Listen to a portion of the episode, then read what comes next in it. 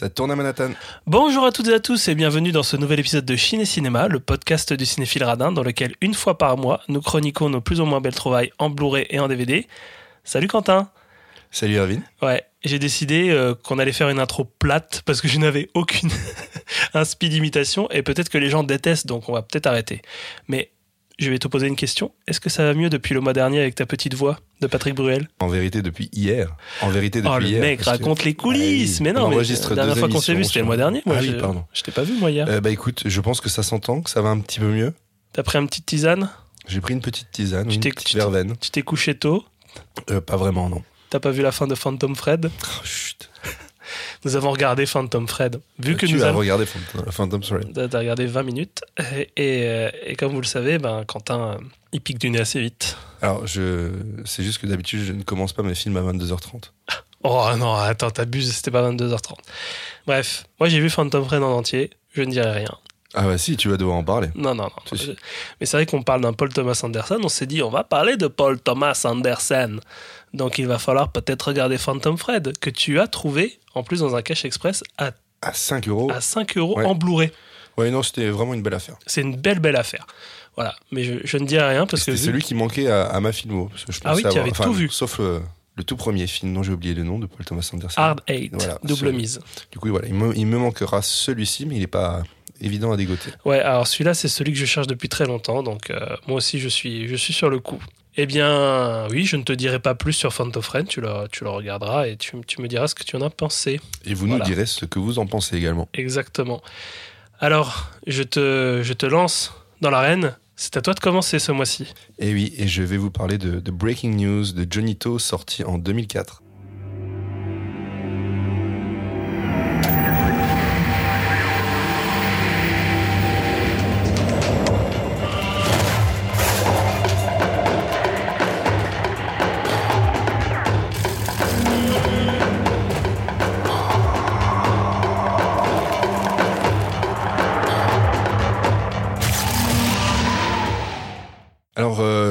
Connu ce film tout simplement en tombant euh, par hasard sur l'édition que je vais vous présenter. C'était dans, dans mon Emmaüs, euh, Emmaüs de Peltre. Ah, le mec, mais eh, Ah, tu, bah, tu vis là-bas, en fait. je, je vis là-bas et d'ailleurs, on va, on va y passer cet après-midi. Tu n'y as jamais Ouais, été, je suis donc, trop, euh, trop content. Je suis trop content. Donc euh, voilà, je connaissais pas le film, euh, même pas de réputation. Et euh, je devais être à la fac quand je l'ai chopé parce que je me rappelle qu'un type de ma promo, Loïc, Loïc, voilà, si tu nous écoutes, je te, salue, euh, qui était passionné, euh, il doit sûrement l'être toujours, de cinéma asiatique et il ne jurait que par Johnny To, euh, John Woo ou, ou Ringo Lam. Et, je crois me souvenir que je l'avais pris pour avoir une idée de à quoi ressemblait le cinéma qu'il aimait, tellement il, en parlait. Et c'était quotidien. Et c'est pour un euro, du coup, que je l'ai, trouvé et que j'ai fait la rencontre de Johnny. Et je dois me confesser devant vous en, en vous disant que je, n'en ai pas revu depuis. Alors que vous pouvez vous douter que ben, j'ai beaucoup aimé le film puisque, je le chronique. Et bizarrement, j'ai pas voulu creuser davantage sa, filmo derrière.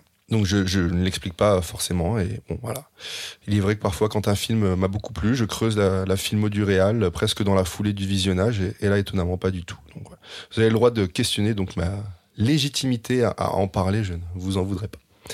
Euh, alors, quelle édition je possède? Eh ben, J'ai eu la chance de tomber sur, euh, sur une belle édition collector double DVD de chez Pathé qui est paru dans la collection, dans la collection Asian Star. Alors, il faut savoir qu'il y a, d'autres films euh, du coup euh, asiatiques qui sont sortis euh, là-dedans et, d'autres films de Johnny To notamment.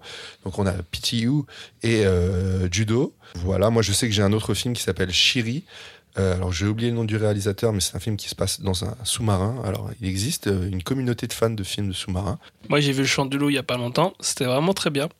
J'ai pris une petite, euh, une petite claque. Il faut absolument que je le vois. Et il faut que je vois à la poursuite, à la poursuite d'Octobre Rouge. Rouge. la poursuite d'Octobre Rouge. C'est une collection qui est supervisée par Jean-Pierre Dionnet. Donc c'est un, c'est un- un homme aux multiples casquettes, euh, éditeur de bande dessinée, producteur, scénariste, animateur télé et sûrement beaucoup d'autres choses encore. Et euh, c'est d'ailleurs lui qui introduit les films en faisant un petit speech euh, d'ouverture. Donc voilà, il y présente euh, brièvement le, le réalisateur, le contexte de production et nous tease un petit peu sur ce qu'on va voir. Ça commence à dater, mais c'est il, plus, il est vraiment connu pour Cinéma de quartier sur Canal. C'est vrai, ouais. Voilà. Et pour être à l'origine aussi de, de la BD Métal Hurlant. Oui, effectivement, oui aussi. Oui. Alors comme je vous le disais, l'édition contient deux DVD. Alors avec le premier étant le, film présenté euh, en 2.35 euh, format d'origine et euh, en audio français en 5.1 et la version d'origine cantonaise en 5.1 également avec les sous-titres français. Le second lui est réservé au bonus. Alors on y trouve quoi? On y trouve une interview de Johnito, une interview des acteurs, un making of, un documentaire de Yves Montmayer qui dure à peu près 30 minutes. Voilà, Yves Montmayer, il semblerait que les docus sur le cinéma asiatique, c'est son domaine de prédilection. On a une petite pastille sur euh, son passage au Festival de Cannes euh, en 2004. Voilà, il était dans la sélection officielle. Une galerie photo et la filmographie. Alors, il y a un petit hic avec cette édition. C'est vraiment un petit hic.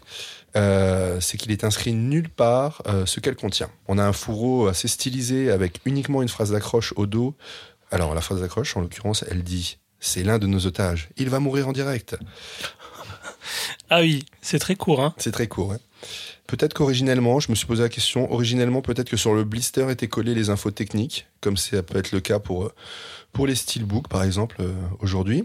Une fiche avec des points de colle euh, qui s'enlèvent facilement, c'est Ouais, ça, ouais. possible, ouais. Hmm. Et ce n'est pas, voilà, ce n'est pas euh, systématiquement le cas dans, dans cette collection, parce que, par exemple, j'ai l'édition euh, de Guerre de l'ombre de Ringo Lam, donc, donc chez Agenstar, et au dos du fourreau sont inscrites euh, les spécificités. Donc, euh, Sachez que Quentin essaye de se séparer de, de- des guerriers de longue de Ringolam depuis à peu près trois ans.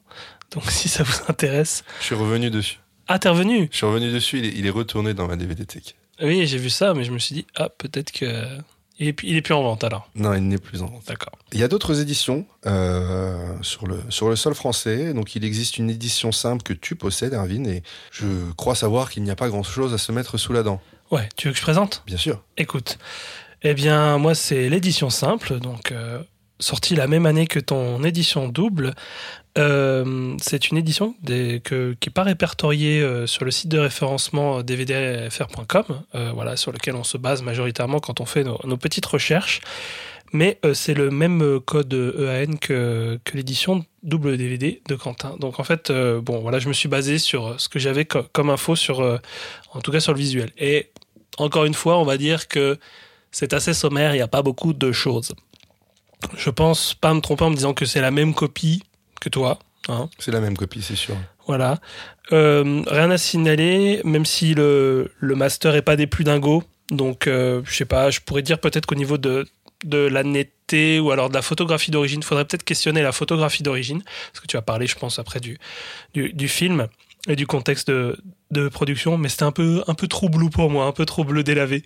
Voilà. Mais je pense que c'est fait exprès. Hein, c'est fait exprès. 2004, RPZ. Mais euh, juste, qu'est-ce qu'on en a pensé, toi, déjà rapidement, juste de. De la photo? Bah, de, de la copie. Bah, Euh, La copie, je l'ai trouvé plus. Non, franchement, je l'ai trouvé correcte. Toi, en fait, t'as tout simplement le, le DVD 1 qui euh, contient le, le, le Exactement, c'est ça, oui, effectivement. ouais. Euh, non, non, la copie, je l'ai trouvée euh, correcte, soit d'un point de vue, euh, enfin juste de l'image ou d'un point de vue sonore. Pour un film de, de 2004, euh, je sais même plus quand est-ce qu'est sortie euh, cette édition. Je ne l'ai pas dit. 2010. Ouais, 2010. Ah ouais, aussi tard. Ok. Ah ouais, c'est 2010. Bah, en tout cas, moi, c'est écrit 2010. et J'ai cherché. Ouais, eh ben écoute, ça a dû sortir au même moment de toute façon. Mm. Donc euh, non, j'allais dire pour de, pour une pour une sortie euh, milieu année 2000, euh, je, ouais, ça, ça pourrait être un peu mieux en vrai. Mais il existe il n'existe pas de, de- d'édition euh, Blu-ray de Breaking News, Non. en tout cas en France. Peut-être que sur le, le, le sol euh, hongkongais, euh, oui, mais euh, j'ai, pas voilà, j'ai pas poussé les recherches jusque là. Mais euh, question, euh, question information, oui, euh, j'en ai un petit peu plus que toi sur le DVD simple, mais euh, j'ai un synopsis. Euh, j'ai juste, euh, voilà, juste une- un petit paragraphe qui dit qu'il été sélectionné à Cannes, qu'il est encensé par la presse lors de sa sortie en salle, voilà, avec l'un des plus beaux plans séquences de l'histoire du cinéma. Je sens un peu d'ironie là. Non, on en reparlera après, on en reparlera après. Voilà, et qui parle de Johnny To comme euh, le plus grand metteur en scène euh, hongkongais actuel. Mais sinon, il y a, beaucoup de blanc sur ce DVD. Alors que, tu vois, en fait, si tu. Si tu bon, c'est pas, pas très radiophonique ce que je fais, mais si je montre à Quentin, en fait, il y a toute une partie où ils auraient pu détailler un petit peu plus euh, quelque chose. Au verso de la jaquette, il y a quand même pas mal de place. Et ils auraient pu peut-être dire qu'il y avait malgré tout un maigre bonus, mais c'est plutôt cool de l'avoir quand même, parce qu'il n'y a pas de bonus sauf cette présentation de Jean-Pierre Dionnet, voilà, euh, qui est sélectionnable en introduction du film. Donc en fait, euh, quand vous lancez le film, ça vous met généralement sur certains euh, menus DVD, est-ce que vous voulez voir la présentation de un tel qui présente le film? Et généralement, c'est inscrit au verso de la jaquette. Ça donne envie d'acheter.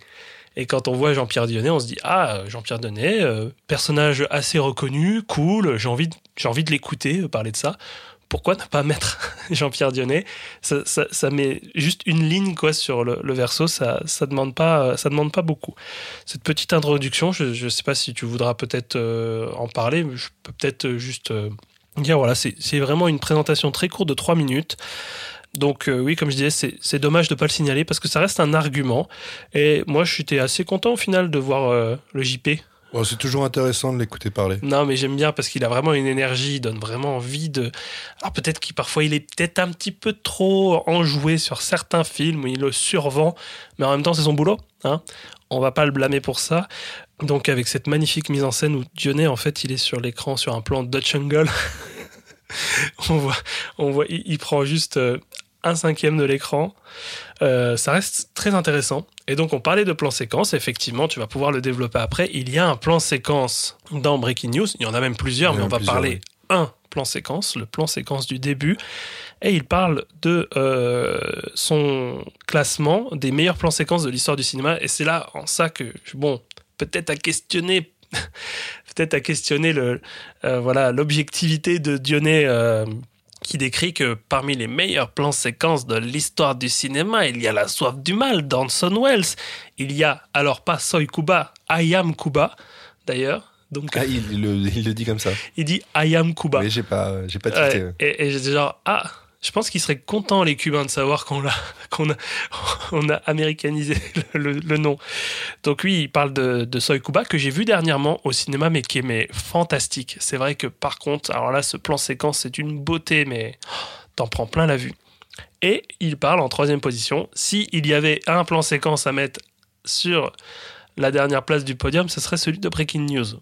On pourra peut-être en reparler. Oui, parce qu'il parlait de Snake Eyes en fait. Il, euh, il mentionne le fait que Snake Eyes est placé dans les plus beaux plans séquences, etc. Donc Et oui, tu as- il revient sur le fait Tu as disant, bien fait de le rappeler sur le dernier épisode que c'est un faux plan séquence qui a été il y a coupé plusieurs en raccords, voilà, plusieurs raccords qui sont plus ou moins visibles. Ça n'empêche que c'est une prouesse technique tout de même, et c'est joli.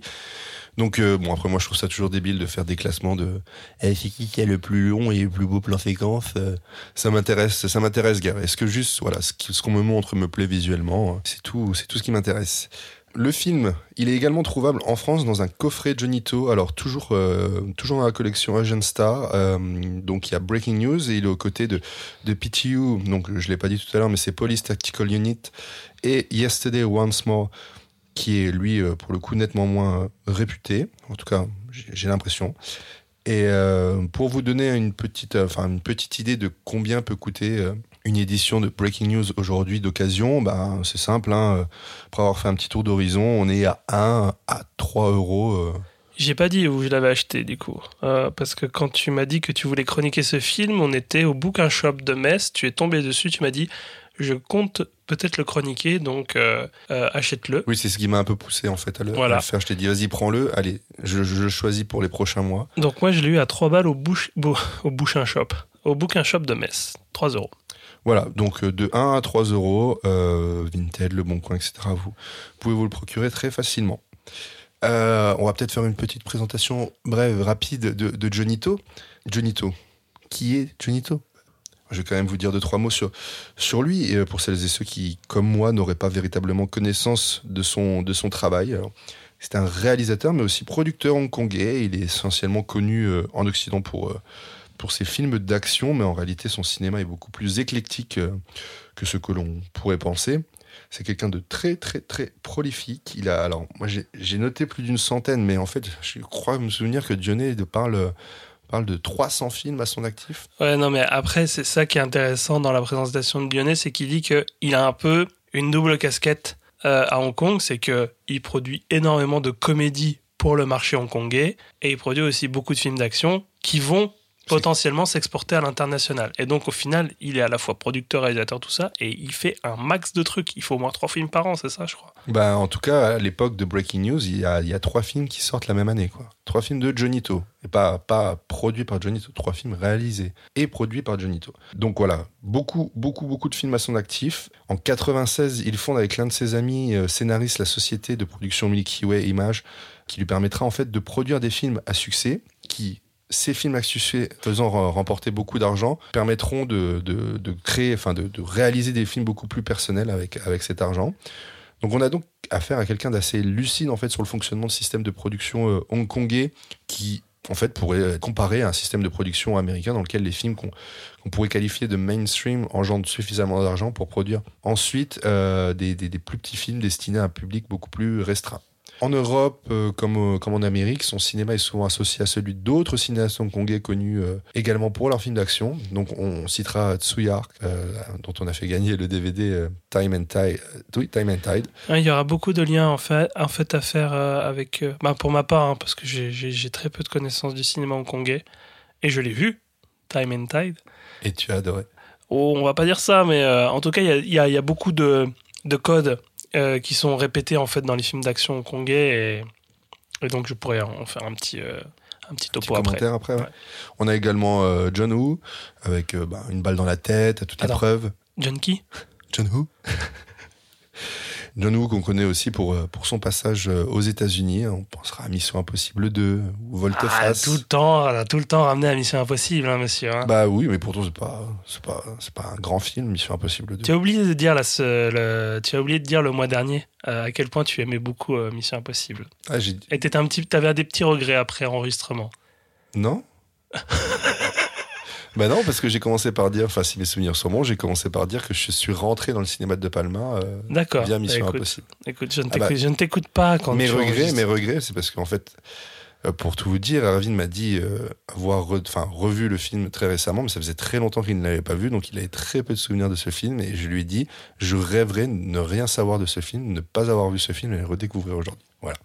Et donc, oui, c'est moi, j'ai envie de regarder le 2 de John Woo. Et on a également euh, un Ringo Lam hein, qu'on peut mettre dans le même panier. euh, on peut citer City on Fire, qui sera euh, une source euh, d'inspiration à Quentin Tarantino Je savais pour pas que le batteur des Beatles, il avait fait, il a fait des films. désolé, désolé, j'arrête, j'arrête, j'arrête. On n'est pas aux grosses têtes, hein, J'arrête, j'arrête, monsieur. j'arrête, j'arrête, j'arrête. Mais j'essaye de faire monter euh, les, les audiences en faisant des blagues. Euh, donc source d'inspiration à Quentin Tarantino pour Reservoir Dogs. Le savais-tu?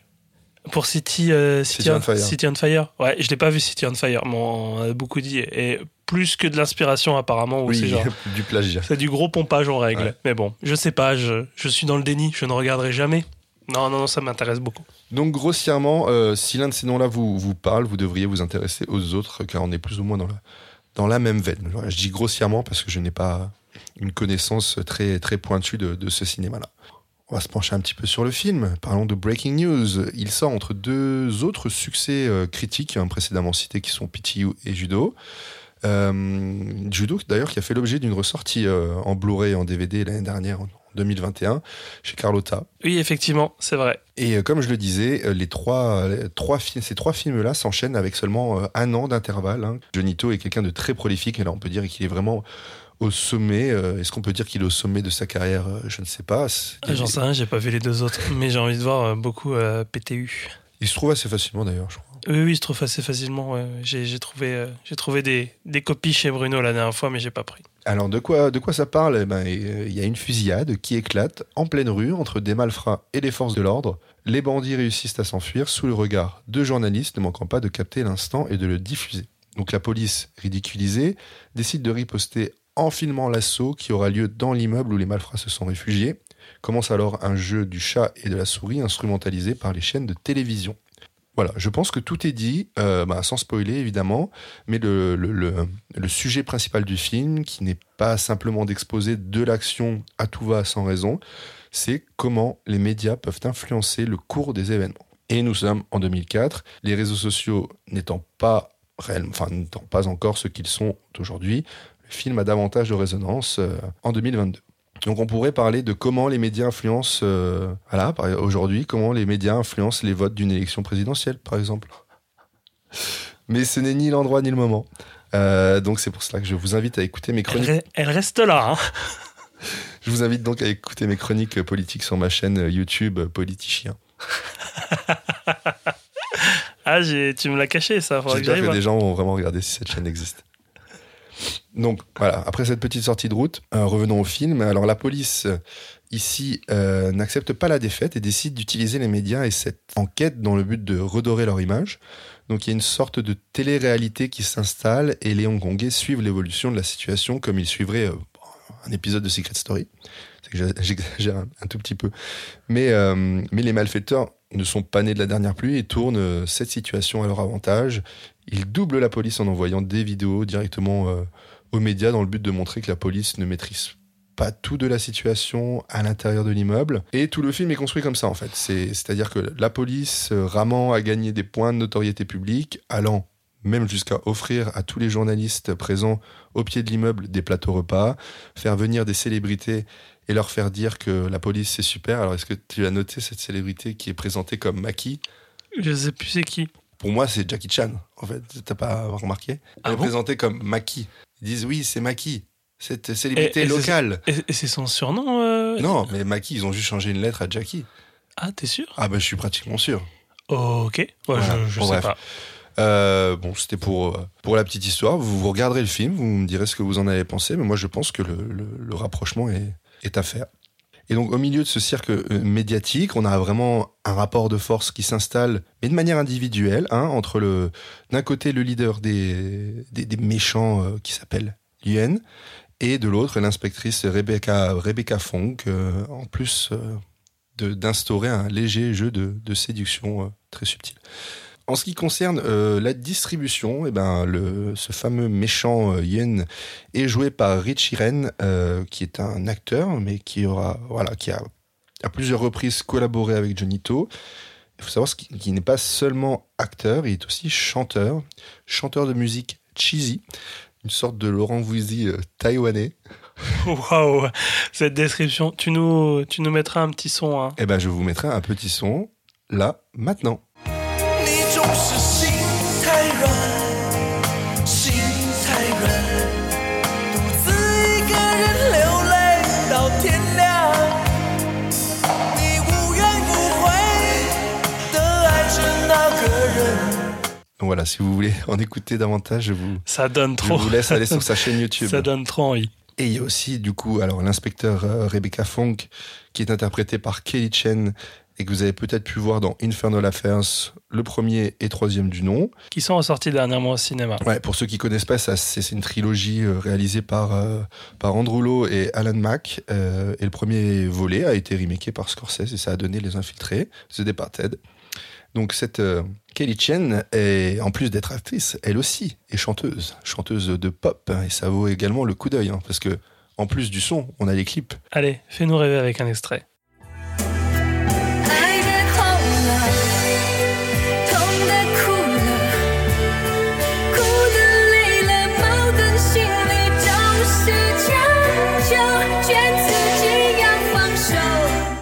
Ah là, je vous l'avais dit, hein, Aïe, aïe, aïe, ça aïe. fait mal aux oreilles. hein. Ok. Bon. Mais bon, voilà. Je conçois que je vois ça ou j'entends ça de mon regard. Si on le trouve au de mes Emmaüs- oreilles d'Européens. Si ouais. on le trouve au Emmaüs euh, Peltre, je te l'achète. Je pense pas que ce soit arrivé jusqu'ici. Mais euh, peut-être qu'en Chine, c'est très populaire. Euh, il y a un autre acteur euh, qui est assez mis en avant dans le, dans le film. Il est la tête brûlée des forces de l'ordre euh, qui agissent à l'intérieur de l'immeuble. C'est l'inspecteur Chung et l'acteur s'appelle Nick Chung. Donc, ils sont pas trop fait chier, histoire de faciliter les choses. euh, on lui a laissé son nom de famille. Et euh, lui aussi, il a déjà collaboré à plusieurs reprises avec Johnny To et notamment avec Election 1 et 2 et Exilé. Election que j'ai en DVD mais que je n'ose pas lancer. Je ne sais pas pourquoi. Ah bah maintenant, ça y est, tu parles de Johnny To, Ah, falloir le il falloir, hein. oui, voilà, pour une, pour une question de crédibilité, il va falloir que, que je me lance. Euh, en fait, c'est le trio d'acteurs qu'on suivra sans cesse tout le long du, du métrage. Euh, il me semble un peu inutile de vous présenter tous ces seconds rôles. Je sais que toi, tu vas revenir sur un second rôle en particulier. parce que c'est- Ah, il fait énormément rire. Bon, pour, euh, on, parle de, on parlera de soucis digestifs un petit peu plus tard. C'est un mec qui digère mal. On l'appellera le mec qui digère mal. Il s'appelle Hoy, mais on l'appellera le mec qui digère mal. Parce que oui, effectivement, malgré le, le sérieux du sujet traité, il y a ce running gag euh, qui, comme son nom l'indique, running gag, c'est un truc qui revient à plusieurs reprises. C'est un des flics et dès qu'il mange un truc, il peut pas s'empêcher de péter. Ah, et puis c'est pas un P, euh, c'est un P bien bien gras. hein. C'est, euh, c'est, c'est pas, c'est à la fois pas très agréable à entendre, mais c'est énormément drôle. Ouais, c'est c'est drôle. Alors après, moi, ça me Bon, sort un petit peu du film. Ça dépend où se situe votre humour. hein. C'est oui. vrai que moi les blagues de P, ça me fait rire. Moi aussi, c'est pour ça qu'on s'entend bien. Voilà, ça me sort un petit peu du film et j'ai pas trop de difficultés à y re-rentrer. Donc, en plus euh, d'être intéressant sur le plan scénaristique, ça l'est sûrement euh, d'autant plus sur le plan formel. Pour moi, c'est un véritable bijou de mise en scène.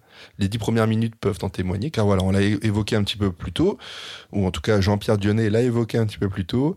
Euh, Junito décide d'ouvrir le film avec un très long plan séquence. Alors je dis 10 minutes, mais en fait je crois que c'est plutôt 8. Ouais, J'ai- gros- plutôt sur du 8. Ouais. Ouais, j'ai grossi un peu le trait. Je crois que d'ailleurs c'est Jean-Pierre Dionnet qui dit 10 minutes. Il grossit Ouais. tout. Donc je pense qu'il a pas fait 300 films, Johnito. hein. On a fait 150. Donc euh, ouais, plan séquence durant lequel en fait il y a une grue qui se, qui se balade, qui passe du rez-de-chaussée au premier étage, le tout couplé avec des fusillades et tout un tas de trucs qui volent. Donc c'est pas, c'est pas juste on pose une caméra, on la fait tourner pendant 8 minutes. Regardez, c'est formidable. Non, non, là il y a vraiment toute une chorégraphie, toute une logistique et c'est, magistral. Et, euh, et ce petit coquin de Johnito, il récidive avec un autre plan séquence euh, peu avant la fin du, du film, un peu moins long celui-ci. Là, on est à bord d'un minibus, et là aussi, c'est assez virtuose. Euh, alors, je ne réduirai pas euh, son talent à, à ces, deux, ces deux plans séquences, parce qu'en réalité, tout le film est rempli de mouvements de caméra, loin de la- vraiment loin de la fainéantise, qui rendent l'action très captivante. Et j'ai pas pu m'empêcher, en fait, euh, euh, de penser à l'un de ses descendants, euh, qui est Gareth Evans, qui est réalisateur du premier et du second The Raid. Le The Raid, qui est un film indonésien, et Gareth Evans, lui, il est irlandais, il me semble. Il est pas gallois, Gareth Evans Bon, il est peut-être, il est peut-être gallois. Il est gallois irlandais. À vérifier. Oh, c'est, c'est la même chose. hein. Voilà, Oh, c'est ça. Là, on est d'accord. hein. Et, euh, et lui, vraiment, il pousse les potards de la chorégraphie à fond. Et, euh, et c'est vrai que c'est un film que j'aurais aimé euh, chroniquer, mais euh, voilà, ça a été fait avant nous. Et je vous invite vraiment à aller écouter euh, euh, le podcast des copains de, de Retake qui lui, ont, qui lui ont consacré un épisode. On a même une utilisation assez récurrente du split screen, qui est plutôt bien employé. On a parlé du split screen hier. Euh, hier. Le mois dernier. Le mois dernier, mince. Mais euh, on ne s'est pas vu hier. Non, Je ne t'ai pas vu. T'as raison. Mais le, le temps passe vite quand tu n'es pas là. Ah, c'est gentil, c'est beau. Bah non, c'est pas beau. C'est c'est censé être euh, l'inverse. De quoi? Quand t'es loin, c'est censé être très long. euh, Écoutez, il est, il est 10h du matin, je suis fatigué. Donc voilà, il n'y a pas que Brian qui a le droit de, de faire des split screens. Alors, alors euh, l'équipe technique, euh, qui est-ce qui est derrière, euh, qui est-ce qui est derrière tout ça? On a son directeur photo euh, bah, attitré, qui est Siu Kyun Cheng. Je m'excuse pour la prononciation. J'espère que c'est assez correct. Euh, John Eto ayant pour habitude de s'entourer quand même de la même, euh, de la même équipe technique. Bah, je pense que de toute façon, vu qu'il tourne trois films l'année, il, il dort avec. Hein. Ils, doit avec- vivent ensemble. Et ils vivent ensemble dans le même appartement avec son, direct pho- euh, son directeur photo. Et il était déjà présent sur Pichio et Judo et les deux euh, Election. Et son monteur, c'est celui de Judo ou Drug War. Et il s'appelle euh, David Richardson, ça c'est plus facile, qui est euh, l'homme derrière Replicant de Ringo Lam avec Van Damme. Tu vois ce que c'est? Euh, vaguement, oui. Vaguement. Bon, voilà. Il faut savoir que Van Damme, il a fait, euh, il a fait l'objet d'une fascination de la part des réalisateurs hongkongais. Il a joué dans Double Team de Tsuyark, euh, dans Chasse à l'homme de John Woo. Et il y en a sûrement, il y en a sûrement d'autres, mais Il y a pas mal de titres qui sont tombés chez ESC hein, ces derniers temps. hein, si ça vous intéresse pour, pour la collection Vandame. En ce qui concerne, euh, alors déjà son budget, euh, bah j'ai rien trouvé, mais strictement rien trouvé. Je ne sais pas combien le film a coûté, et je ne sais pas combien le film a rapporté. Euh, par contre, au niveau de sa réception, le film il obtient la note de 3,8 sur 5 sur Allociné pour ce qui concerne les, les critiques presse, et 6,7 sur 10 sur le site américain IMDb. Et donc c'est un score tout à fait honnête et honorable à mon sens. Après, faut savoir que certes j'ai choisi de ce film, je ne crie quand même pas au chef-d'œuvre parce qu'il faut dire que les traits sont assez gros, alors que ce soit ceux des personnages ou même euh, même de la tringue, mais voilà, la note est tout de même très très très mérité au vu de, de ce qu'il propose euh, formellement. Il y a d'ailleurs une scène de gunfight que je n'ai pas citée, qui se situe dans une, dans une cage d'ascenseur et euh, qui est magistrale vraiment. Junito, au lieu de nous enfermer en fait dans ce, dans ce lieu clos, il décide de nous en sortir et nous propose un plan fixe exposant l'entièreté en fait de la cage d'ascenseur. Et euh, en fait, euh, de par sa longueur, sa hauteur, l'image est, est découpée euh, en trois avec deux grandes bandes noires sur les côtés. Bon, vous le verrez, c'est très intelligemment fait. Ouais, c'est un peu comme une coupe verticale de l'ascenseur, quoi. C'est c'est très très beau. C'est ça. Ça, ça, c'est peut-être mon plan préféré du film. Moi, je, ouais, sûrement le mien aussi. Donc c'est un film, euh, comme je vous le disais, à l'image de, de The Raid, euh, qui peut vous permettre en fait de mettre un pied dans, dans ce cinéma et par la suite vous ouvrir pas mal de portes de ce, de ce côté-là. Pour conclure, parce qu'il va falloir conclure tout de même, je vais te laisser la Faut parole. conclure comme Jean-Claude. Voilà. Euh, c'est l'heure du Faviez-vous. Alors oui, Erwin, le saviez-vous que Venito s'appelle Venito Veni parce qu'il était grand fan de Veni Hallyday Non, je ne savais pas du tout. Pour excuser Quentin, il faut se dire que c'était Sophie Favier qui, qui le faisait. Si vous n'avez pas vu euh, le Faviez-vous euh, dans... C'était dans quoi d'ailleurs? C'était dans quelle émission? Oh, je sais, honnêtement, je sais plus. Bref, voilà. Il imitait euh, Sophie Favier. Ouais, bon, en fait, c'était très c'est bien. c'est une intox en plus. Ah bon, c'est une intox Oui. oui, non, Ah, c'est des conneries que t'allais dire en plus. Bien sûr. En plus, c'est Johnny IE et Johnny, Johnny Hallyday, c'est un Y à la fin. Ah, il s'était peut-être trompé euh, sur le nom de naissance à la, à la mat. Mais toute cette introduction pour, euh, pour me lancer, enfin, pour, pour vous lancer en fait vers un film qui s'appelle Vengeance de, de Johnny To, qui est sorti en 2009 et donc qui est avec Johnny Hallyday, mais qui devait originellement être avec Alain Delon parce qu'il s'agirait en fait d'une pseudo-suite ou en tout cas d'une grosse référence au samouraï de, de Jean-Pierre Melville. Donc, voyez le samouraï, euh, voyez le cinéma, voyez tout le cinéma de Melville. Et euh, d'ailleurs, je me disais qu'il fallait absolument que je chronique un film de Melville euh, très prochainement. T'as un nom déjà là? T'as un titre? Bon, ça pourrait très bien être Le Cercle Rouge ou, euh, C'est très bien le cercle Ouais. rouge. ou L'Armée des Ombres. Ah oui, oui, oui, très très bien. Ouais. Mm. Donc, euh, à voir. Je te laisse la parole, Erwin. Merci, merci. Alors, mon cher Quentin, est-ce que je pourrais commencer en disant que je vous sers un petit Johnny Tonic? Oh, elle est belle, elle est belle. Jean Blaguin, humoriste. oui, euh, c'est à moi de parler de Breaking News. Alors, la découverte du film, moi, j'avais jamais entendu parler de ce film. Mais alors, jamais, jamais, jamais, jamais. Euh, tu me l'as fait découvrir? Merci pour cette découverte. Euh, c'est mon premier film de Johnito. Donc, c'était vraiment un saut total dans l'inconnu. Je ne savais pas où je foutais les pieds. Et pas dans la gueule. J'allais, j'allais la faire. et pas dans la gueule. La première fois que j'ai entendu parler de Johnny To, c'était pour Vengeance. Effectivement, voilà. Euh, je m'en rappelle euh, de la sortie de Vengeance avec notre Johnny National, qui était, bah, qui a été présenté à Cannes en 2009. Ça avait fait beaucoup de bruit. Euh, bon, malheureusement, pas du bon bruit, parce qu'il s'était fait un peu saccager euh, à, à Cannes ce, ce film. J'ai regardé, j'ai regardé la bande-annonce. J'avoue, ça m'engage pas trop de voir Johnny Hallyday aligner trois mots en- en anglais. Ça n'a pas l'air si mauvais que ça, quand même. Eh bien, écoute, euh, je te laisse regarder, tu me diras si c'est bien. Voilà. Je te laisse la primeur de. de- Ah, mais de toute façon, moi, je vais me faire toute la filmo de Johnny To. Là, j'en ai pour 50 ans. Donc, aussi, je, préviens euh, nos auditrices et nos auditeurs, j'ai de grosses lacunes euh, sur les cinématographies asiatiques, donc hongkongaises compris.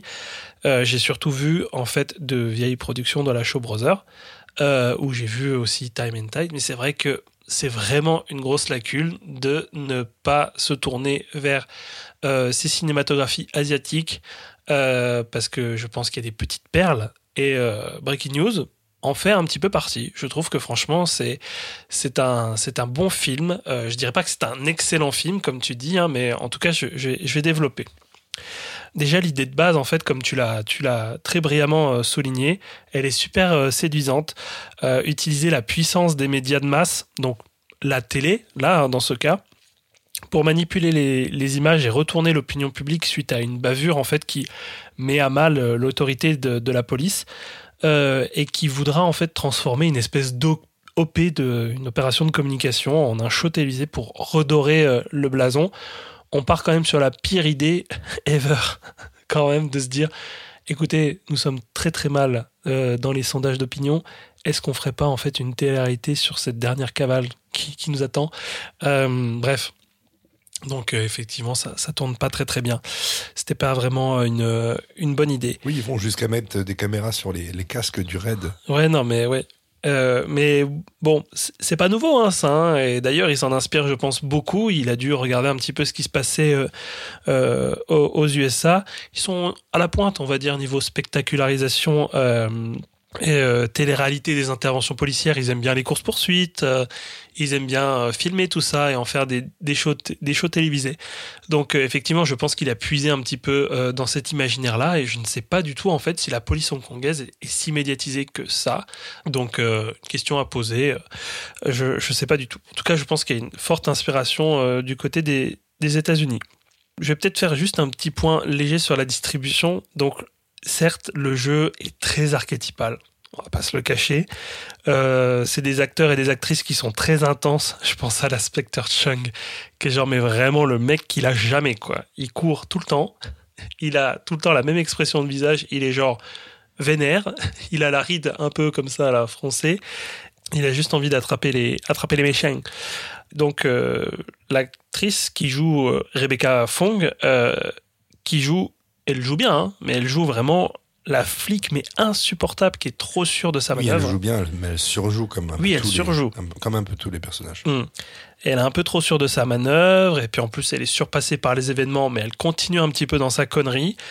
Je trouve que, bon, même si c'est un jeu, un surjeu un peu archétypal, c'est plutôt pas mal parce que ça, limite en fait euh, toute tentative euh, d'identification ou d'attachement au personnage. Je trouve que c'est pas mal en fait, ça, ça, met une petite distance.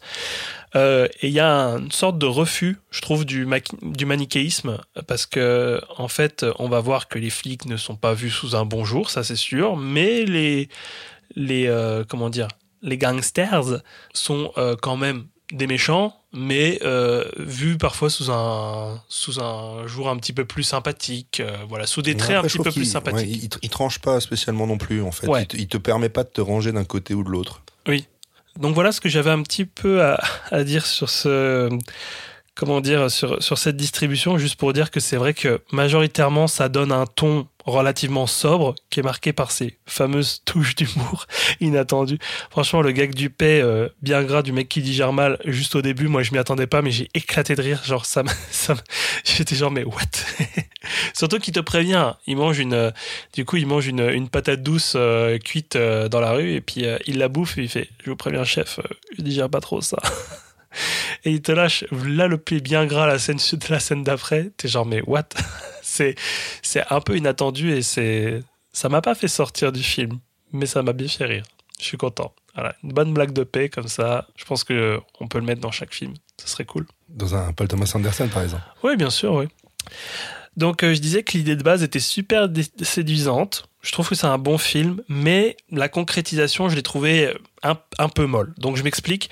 Ça reste un bon film d'action qui montre euh, la perte de contrôle des, autorités qui se ridiculisent en fait dans leur mise en scène, parce qu'en plus il y a une mise en scène dans la mise en scène, quoi.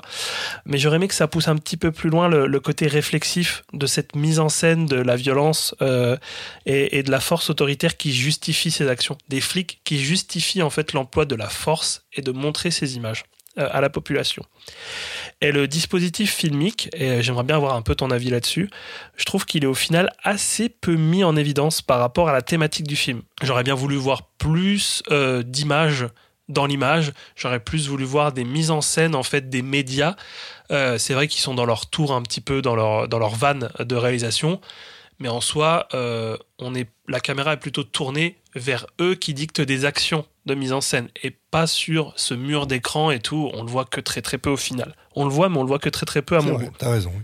Et euh, après, je trouve que ça se rattrape pas mal sur la bataille des images avec Internet comme source de contre-information euh, utilisée par les truands. Donc là, ça questionne un petit peu les points de vue et les canaux d'information pour les exprimer. Donc là, à l'époque, en fait, c'est vrai qu'on est en 2004, c'est vraiment l'aube d'Internet. Bon, c'est déjà un peu lancé depuis quelques années, mais pas encore une démocratisation comme on connaît aujourd'hui. Et euh, de voir en fait que Internet est perçu, bah, parfois il est encore perçu, hein. on peut parler du dark web, ce genre de trucs comme ça, des trucs parfois qui sont pas très très cool qui y passent, mais c'est vrai que Internet peut être un canal d'une dissidence. Ça existe encore aujourd'hui, mais à l'époque de penser ça et tout, de voir, de représenter Internet principalement comme un outil de communication de la dissidence qui n'est pas du tout en fait euh, utilisé par les forces de police qui se retrouvent doublées en fait en utilisant euh, bah, les canaux de communication euh, traditionnels comme la télé. C'est assez intéressant de, de, voir en fait cette représentation. Donc oui, effectivement, ça remet dans le contexte, dans le contexte d'époque. Pour la mise en scène, je trouve que voilà, le dispositif cinématographique, il est bien présent, tu l'as souligné, entre ce plan séquence, donc lui qui fait 8 minutes, qui est super, mais on est d'accord que moi je pensais que c'était une question de copie, mais euh, du coup c'est un peu saccadé. Euh, On sent que la grue, elle était pas bien huilée. Ouais. Donc oui, euh, bon, quand j'entends Dionnet qui me dit oui, ce, ce- ce plan séquence d'une fluidité incroyable, bon, ça, ça saccade un peu, ça, ouais. c'est pas grave. Après, bon, en 2004, bon, on n'est pas non plus en 1950. Oui, mais bon, tu sais, Mais- quand tu, quand, tu, quand tu vois La soif du mal ou Soy Cuba, euh, franchement, euh, c'est. Oui, non, c'est- T'as très peu d'à-coups, tu vois. Donc, bon, après, encore une fois, remettre dans un contexte de production, de budget, tout ça, c'est quand même oufissime d'avoir fait ça. On va pas revenir là-dessus, quoi. Donc oui, ces petits, ces petits mouvements saccadés, mais bon, on va pas s'arrêter là-dessus, comme je disais. Il y a aussi, comme tu parlais, des incursions de split screen. Moi, je trouve qu'ils sont un petit peu timides et rapides, en fait. Ils sont pas assez appuyés dans, le, dans, le, dans la division du temps de l'action, en fait. Ouais, c'est souvent employé pour exposer bon, ce qui se passe du côté des gentils, ce qui se passe du côté des méchants. Enfin, Mais ça dure, ça dure, c'est très rapide. ça dure c'est vrai. 5 secondes, même Mm. pas, quoi. Et euh, aussi, euh, la- une grosse utilisation de la courte euh, focale hein, pour faire du grand angle. Et c'est ça que j'ai bien aimé, en fait, dans ce film. C'est que, certes, ça s'appelle Breaking News et ça parle de la manipulation par les médias et de la télévision. Mais Jonito, il s'est pas dit, je vais faire un film sur la manipulation, euh, voilà, par les images de la télévision. Je vais donner un rendu télévision. Non, il garde quand même son dispositif cinématographique. Il s'assoit sur des bases cinématographiques et il essaye quand même de rendre quelque chose euh, vraiment sans non plus. euh, je dis pas, je suis pas en train de tabasser sur les, codes de la télé, quoi. Mais en, en tout cas, c'est assez euh, bien vu de sa part de se dire, je vais parler quand même des images télévisées, mais quand même garder un dispositif cinématographique. Je sais pas si j'arrive bien à me faire comprendre, mais, mais voilà, c'est ça qui m'a plu. Et oui, effectivement, bah, je vais pas m'étendre dessus, mais ce plan vertical qui monte toute la hauteur de la cage d'ascenseur, c'est il est magnifique. Il est vraiment très très beau. Euh, en revanche, le petit bémol, euh, c'est sur cette séquence de fin. Donc toi, tu parlais de la, de la séquence dans le Dans le minibus. dans le oui, c'est que- oui comme tu disais la séquence dans le, dans le minibus il y a aussi une séquence qui suit la séquence du, midi, du minibus où la caméra est un peu folle et fait des mouvements un peu séquencés un peu fous où tu as un petit peu des voilà des, des espèces de travelling un peu rapides Hum, ça m'arrive très peu mais euh, ça m'a un peu foutu la gerbe là pour ce coup j'étais un- j'étais pas bien j'étais pas bien j'avais le j'avais le sac à vovo, euh, le sac à vomi euh, à côté de moi. Donc, c'est des scènes d'action qui sont très chouettes, bien chorégraphiées. Par contre, il va falloir prendre des cours au stand de tir. hein, parce que le nombre de balles qui sont, le nombre de balles Ouais, qui sont oui, tirées à ça, côté. ça manque peut-être un petit peu de rationalité aussi, parce que ça, ça tire pas très bien. Et je sais pas combien de balles ils ont dans leur chargeur. mais- Ah ouais, non, mais ça m'a fait. Ça m'a pas sorti du film, mais j'étais genre, waouh, le nombre de balles qui tirent, mais putain, mais ils sont super mauvais ou quoi? Ou alors ils tirent avec des balles à blanc, c'est pas possible quoi. Merde, on a mis les balles à blanc Et euh, il y a une très bonne utilisation des décors, donc euh, je sais pas si c'est vraiment pour une question de manque de budget ou si c'était une volonté ou si c'était un peu des deux, mais euh, ces immeubles de Hong Kong qui se ressemblent énormément. Alors on est tout le temps quasiment majoritairement dans le même quartier. On peut pas parler de huis clos parce qu'on sort quand même souvent de l'immeuble.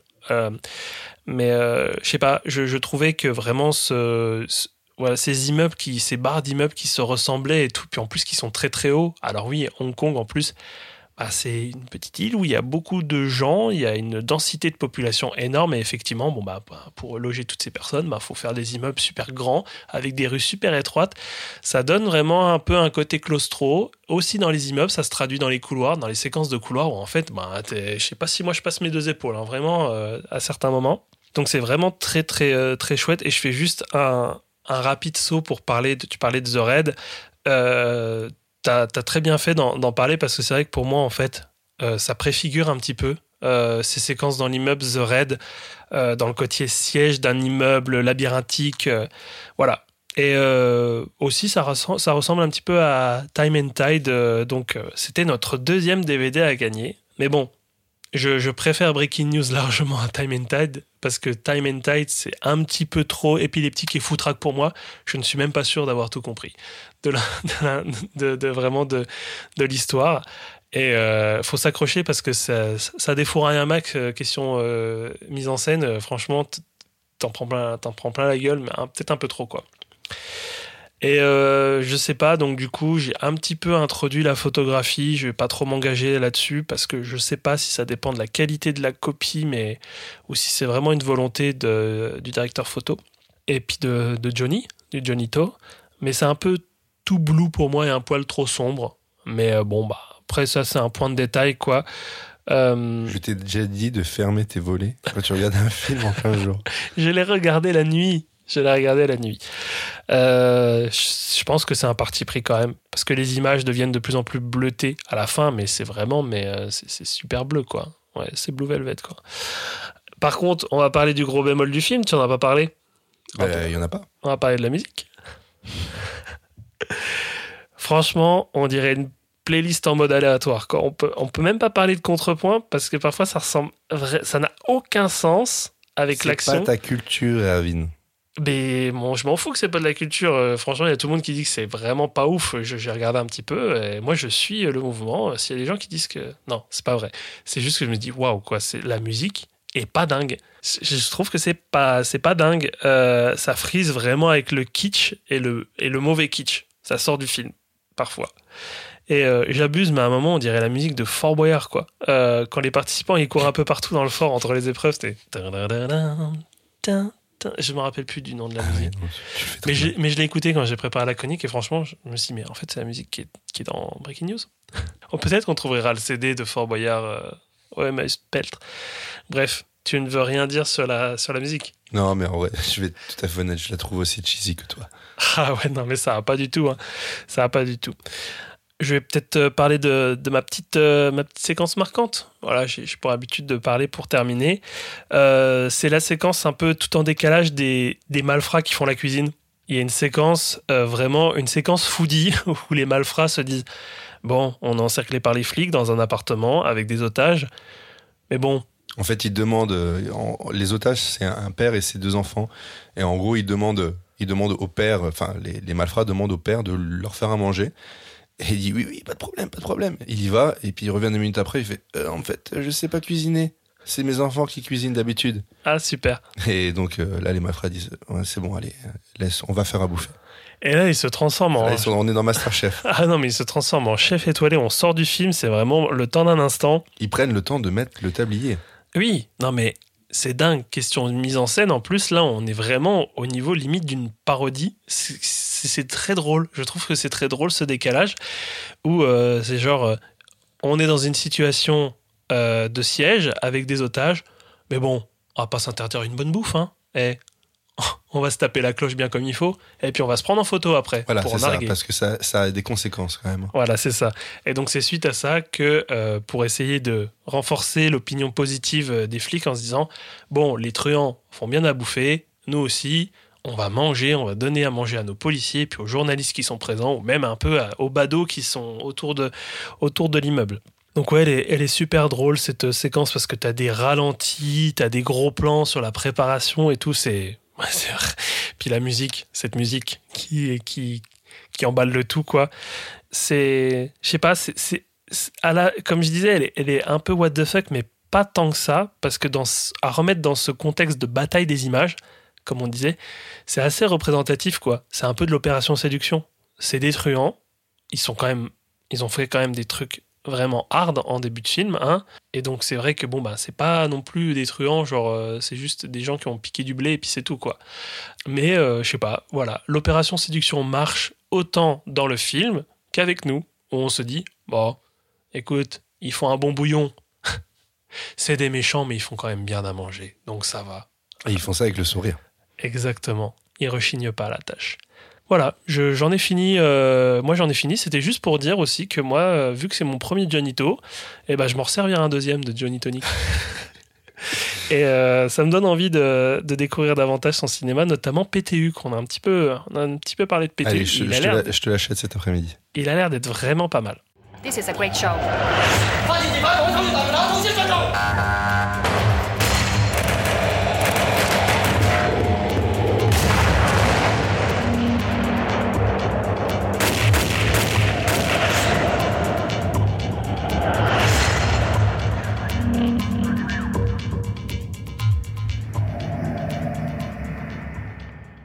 Ben, merci beaucoup pour ta réception, Erwin. Euh, bah, on attend la vôtre avec impatience. Et maintenant, on va passer à ton film.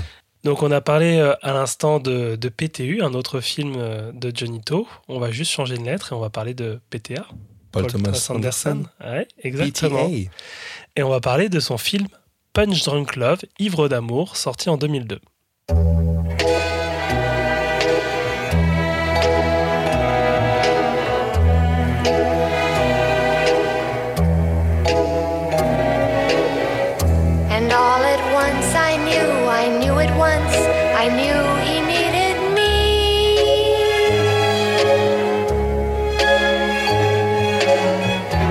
Until the day I die, I won't know why, I knew he needed me.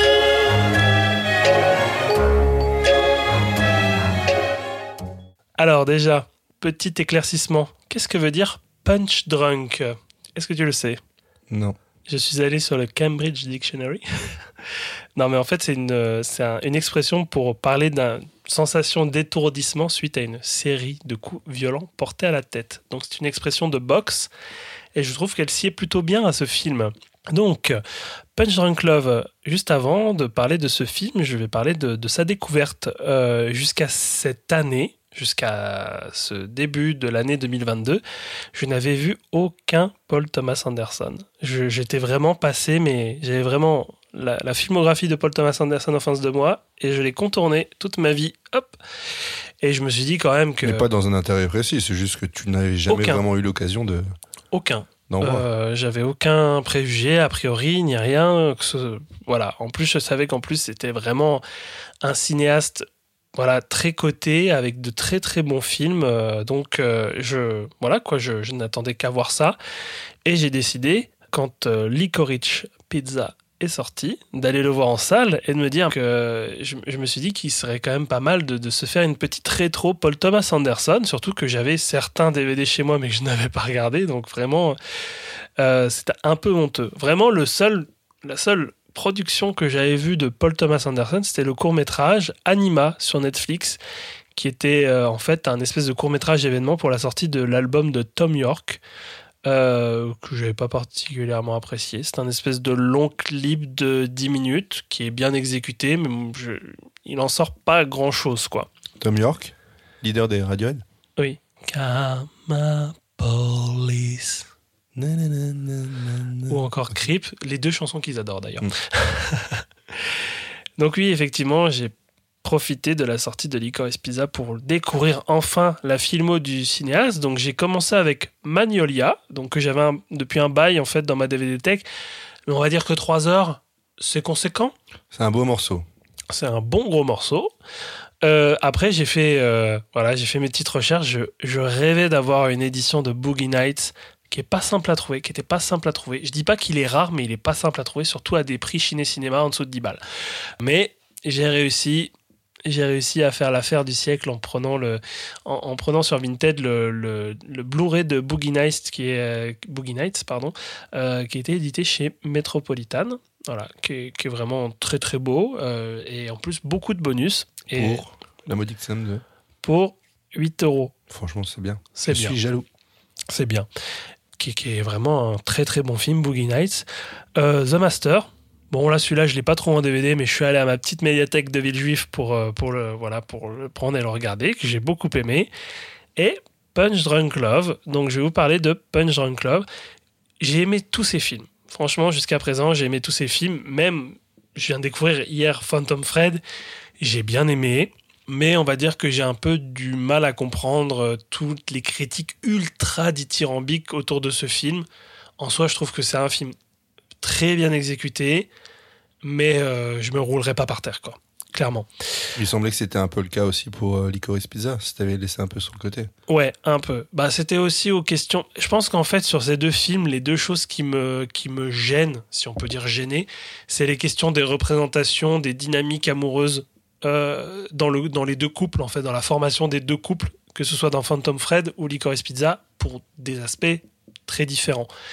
Et le fait est que là, on va parler d'un film qui parle d'une histoire d'amour, et là, pour le coup, bah, elle me bouleverse. Punch Drunk Love, dans toute la filmo de, toute la filmo de, PTA euh, jusqu'à présent. C'est le film qui m'a le plus touché, euh, chamboulé, bouleversé. C'est pour ça que je voulais en parler. Je voulais en, parler avec vous aujourd'hui. Donc, l'achat du DVD, où est-ce que je l'ai trouvé? J'ai trouvé chez Bruno. Alors, c'est vrai qu'en fait, on dit souvent chez Bruno pour vous dire que si vous écoutez euh, souvent l'émission, chez Bruno, ça veut dire à Metaluna Store. Voilà, une boutique euh, de DVD et de Blu-ray, euh, voilà, boutique spécialisée dans l'édition vidéo qui se trouve à Paris, dans, dans le 5e arrondissement. Et donc, je suis allé faire, euh, il y a pas longtemps, mes petites courses chez Bruno et euh, j'avais euh, chopé mon édition de mon édition de, Punch Drunk Love, Ivre d'amour, pour 3 euros. Mais j'avais ramené aussi dans, dans ma petite besace Link de Richard Franklin, que j'ai toujours pas regardé, mais je sais qu'en tout cas je le regarderai pas avec toi. Voilà. J'avais aussi ramené Damien 2, La Malédiction, que j'ai regardé. Eh bien, c'est bien maudit. Hein. Franchement, moi, j'étais resté sur le premier La Malédiction que, genre, je, je m'étais vraiment Tu vénères, ouais, que je Ouais. vénère aussi, c'est un très bon il est film. magnifique ce film, il est, bah, il est magnifique. Il fout vraiment les jetons, quoi. Il fout vraiment les jetons.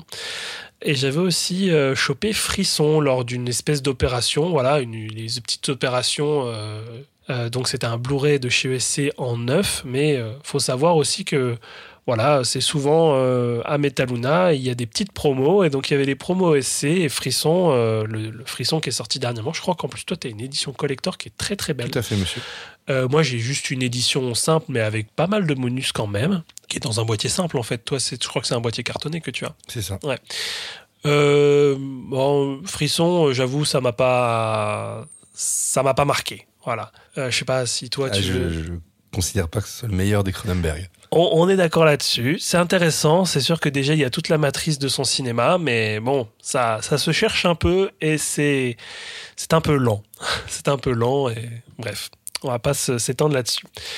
Mon édition de Punch Drunk Love, Ivre d'amour. Elle a une petite particularité parce que c'est une édition spéciale de disques de chez Columbia TriStar Home Entertainment de 2003 et c'est un apport canadien-Québec, donc un zone 1.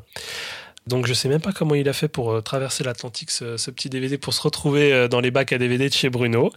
Euh, mais en tout cas, moi ce qui m'intéressait c'est que cette, cette édition avait un visuel beaucoup plus beau que l'édition française. Même si je vénère l'image de ce plan magnifique, bah je trouve qu'il est pas très très, ça fait pas un très beau rendu sur sur l'édition. Tu pourras en parler juste après parce que c'est une édition française que tu as. Les spécificités de, de, de mon édition, euh, deux disques, hein, c'est pas une édition double DVD. euh, au, au Québec, on dit une, une édition spéciale deux disques. Donc c'est une, une édition HD, en tout cas dite comme HD, avec une VO. Alors soit le 5 points Dolby en biophonique ou le DTS. Et aussi, il y a une VF également Dolby en biophonique. On est sur une VF canadienne, du coup. Euh, bah, j'ai pas regardé. j'ai regardé la VO. J'ai pas, j'ai pas maté la VF, j'avoue. Bon, on Mais je- supposera. Je, oui, on supposera. Et je pense que j'ai pas trop envie de découvrir en, en- en VF ce film.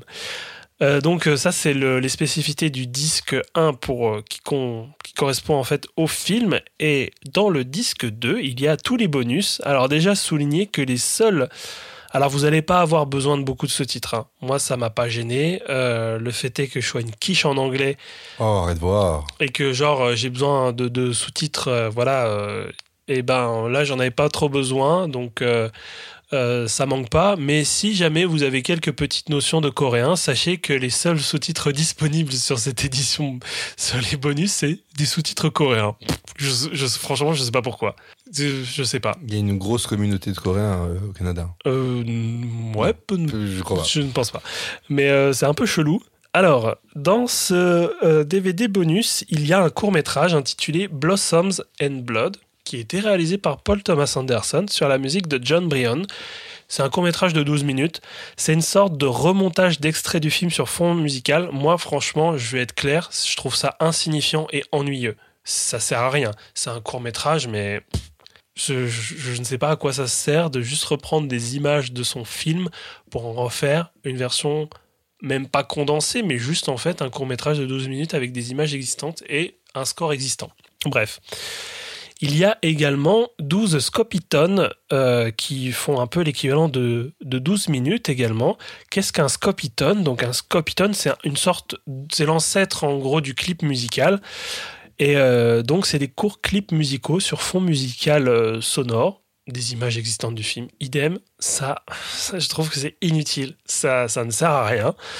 Euh, il y a trois bandes annonces sales. Ça, on est d'accord, c'est des choses qui sont supervisées par Paul Thomas Anderson lui-même. Je ne pense, je ne sais pas. Je sais pas. C'est pas, en tout cas, c'est pas dit. C'est pas dit du tout sur le. Ça me paraît très bizarre qu'il y ait une liberté. euh, C'est juste écrit caractéristiques en prime pour l'édition spéciale parce qu'il faut pas dire bonus parce que c'est un anglicisme. Mm. voilà. Il y a trois bandes annonces sales. Voilà, trois bandes annonces sorties en salle. Je les ai regardées. Ça, bref, voilà. Bon. Voilà, vous savez très bien que la bande annonce c'est vraiment le bonus facile quoi. Donc là ils en ont mis trois. Ils se sont dit allez c'est bon celles qui sont sorties euh, qui sont sorties en salle. Il y a deux scènes dites rejetées sur le verso de la jaquette. Moi, je pensais que c'était vraiment des scènes coupées, quoi. Un extrait qui s'appelle The Sister's Call, euh, qui, qui dure 7 minutes, et un autre qui s'appelle Are You From California, de 2 minutes. Et en fait, c'est pas vraiment des scènes coupées, parce qu'elles sont présentes dans le film, sauf que soit elles ont été raccourcies, soit ce sont des légères variations. Encore une fois, bon, c'est du matériau en plus, c'est plutôt agréable de l'avoir, mais encore une fois, ça ne sert pas à grand chose. Il y a aussi des images dites additionnelles par Jeremy Blake.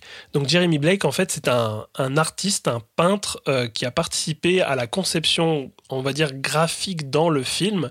Euh, on va un petit peu détailler ça après. Et c'est un peintre euh, qui est malheureusement décédé en, en 2007. Et ces images sont utilisées sur un fond musical. Donc la musique, c'est I've Got Native Now de Annie Kerr, qui n'est pas présente dans le, qui n'est pas présente dans le, dans le film. Il y a no explication. Mais genre, on ne sait pas, on ne sait pas. On aurait pu en fait avoir un petit peu plus de détails sur son travail, euh, je sais pas, un commentaire. Encore une fois, rien du tout. Et peut-être le seul, le seul bonus qu'on peut sauver dans, ce, dans cette édition, c'est une fausse publicité qui s'appelle Mattress Man. Donc en fait, c'est une fausse publicité avec Philip Seymour Hoffman. On en parlera de Philip Seymour Hoffman, qui est l'acteur fétiche de PTA. On peut parler au passé. Oui, qui était l'acteur fétiche, malheureusement aussi décédé en 2014. Et euh, donc, c'est je vous laisse un petit peu la surprise de, la chute, entre guillemets, parce que la chute de, cette fausse publicité, qui est assez impressionnante et inattendue, euh, qui est disponible sur YouTube. Vous pouvez aller la voir, ça dure pas longtemps. C'est une fausse publicité qui dure, euh, qui dure une minute, mais qui est très très drôle à voir. Bon, très très drôle. Si on aime bien vidéo gag, euh, c'est vrai que c'est drôle. Mais ça dépend. Mais moi, je trouve qu'elle est assez impressionnante et on se demande vraiment euh, si en fait euh, c'était c'était une C'était intentionnel ou c'était intentionnel ou c'était vraiment inattendu et ils se sont vraiment fait une frayeur de si en fait Philippe Seymour Hoffman ben c'était fait mal quoi voilà donc pour vous dire que cette édition spéciale elle a un chouette visuel parce qu'elle n'a pas le même visuel que, que l'édition française en fait c'est juste euh, Adam Sandler voilà sur une sorte de clair obscur euh, qui est assez intéressant mais on n'est pas loin du niveau zéro. Question édition, euh, la copie, elle est pas ignoble, mais c'est surtout au niveau des bonus, quoi. C'est édité avec les, pieds, tout simplement. C'est un peu n'importe quoi. C'est un peu un- On qualifiait ça dans les autres épisodes de fourre-tout. Bah, clairement, franchement, c'est pas, c'est pas dingo, quoi. Euh, au niveau des autres euh, éditions existantes, donc euh, il y a l'édition française de Quentin. Il y a une édition soit simple, soit double. Et je vous le dis tout de suite, toi tu as la simple, mais l'édition double contient Exactement ce que tu viens de dire. exactement ce que je viens de décrire. Donc au final, vraiment, c'est les mêmes bonus que vous retrouverez sur l'édition française si vous la trouvez quelque part. Et donc c'est une édition qui a été éditée par Sony Pictures Home Entertainment avec les mêmes bonus. Oui, bah, euh, c'était- sous Columbia Tristar en fait, euh, Ouais. qui est une branche, enfin qui Ouais, appartient à ça. Sony. c'est ça. Et donc est-ce que tu veux faire un petit point sur ton édition? Euh, bah oui, bon, édition très simple, hein, tu l'as mentionné, euh, sortie également en 2003, comme la, comme la tienne. Pas de bonus. Euh, le film est présenté dans son format d'origine en 2.35 avec une VF et une VOSTFR. Moi j'ai eu le droit. Et c'est du 5.1. Donc voilà, rien de plus euh, à ajouter, si ce n'est que j'ai trouvé l'image un peu sombre parfois. Je ne sais pas si c'est le master qui cause ça ou si c'est une volonté, volonté assez artistique de la, passe- de la part de Mm. Paul Thomas On Anderson. pourra parler un petit peu de la photographie qui est très importante dans ce, dans ce film. Mais effectivement, je rejoins un petit peu, un petit peu ton, ton avis. Mais de toute façon, c'est une copie qui commence à se faire vieille. hein. On parlait en- encore oui. euh, sur l'épisode de Brian De Palma sur les, les DVD qui sont sur le début des années 2000. Voilà, c'est pas les mêmes DVD qui sont sur la fin. On parlait par exemple des DVD Metropolitan avec euh, Kogan où, où là c'était très très beau. hein, euh, ce que pouvait euh, donner un rendu quand même DVD sans être un Blu-ray, c'est sûr que bon ben dans ces 10 ans, bah, il y a eu quand même des, des nets progrès. Donc effectivement, voilà, c'est pas non plus la, la copie la plus idéale. Sur le, sur le recto la jaquette est inscrit quand même le, prix de la mise en scène au Festival de Cannes 2002. Bah, moi, c'est marqué en fait au, verso. euh, c'est le gagnant du prix du meilleur réalisateur au Festival de Cannes. Et je te le disais hier, en fait, c'est que euh, je me suis dit, mais c'est pas, ça n'existe pas ce prix. Ce prix n'existe pas. C'est le prix de la mise en scène. En fait, le, le nom du prix euh, en anglais, euh, c'est Best Director. C'est pas prix de la mise en scène. Donc c'est pour ça qu'en fait, il y, y avait ce petit, ce petit changement. Voilà. Meilleur réalisateur, Festival de Cannes 2002. Mais on, p- on pourrait y revenir. Il n'existe pas de Blu-ray, euh, d'édition Blu-ray en France, mais il y existe quand même une édition restaurée de chez Criterion euh, de 2016 avec tous les bonus cités Du coup, Blu-ray ou DVD Blu-ray. Ok. Il y a Blu-ray et DVD, Mm. mais en fait pour euh, pour le l'import UK, parce qu'on vous l'a déjà dit, euh, Criterion en fait est un éditeur américain, mais qui a des sorties euh, pour le Royaume-Uni sur des Blu-ray pour les zones B, quoi, parce qu'on est en zone A pour euh, pour les États-Unis, en tout cas le, le les, le nord-américain, quoi, le territoire nord-américain. Oui, il y a, parfois il y a certains éditeurs qui continuent de zoner, alors tandis qu'il Ouais. y en a d'autres qui dézonent directement pour pouvoir exporter à l'international. Hum, c'est ça. Et euh, en fait, euh, donc euh, Criterion a un programme quand même de sortie euh, sur euh, la zone, euh, la zone Europe en fait par par l'import UK quoi, donc Royaume-Uni.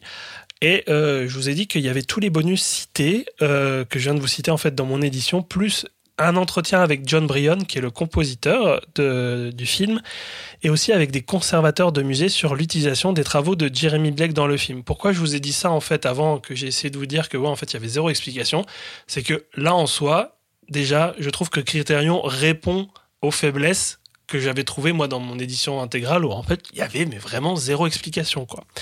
Et euh, c'est bien de, voilà de parler avec des conservateurs sur ce travail euh, graphique euh, du, peintre qui a participé euh, à la production de ce film.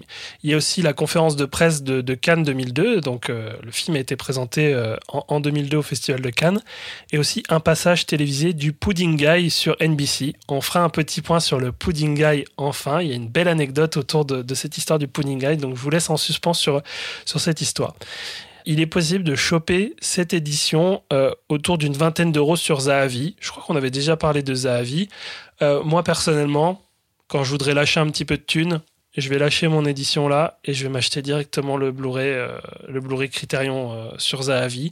Je crois que oui, il est vraiment autour d'une vingtaine d'euros, six- 24 euros et tout, ou alors peut-être un peu moins. Et je trouve que ça en vaut largement la peine parce que j'ai tellement envie de découvrir dans une belle copie restaurée avec tous ces bonus qui permettent de, de mieux expliquer les bonus qu'on nous jette comme ça en pâture euh, dans une édition.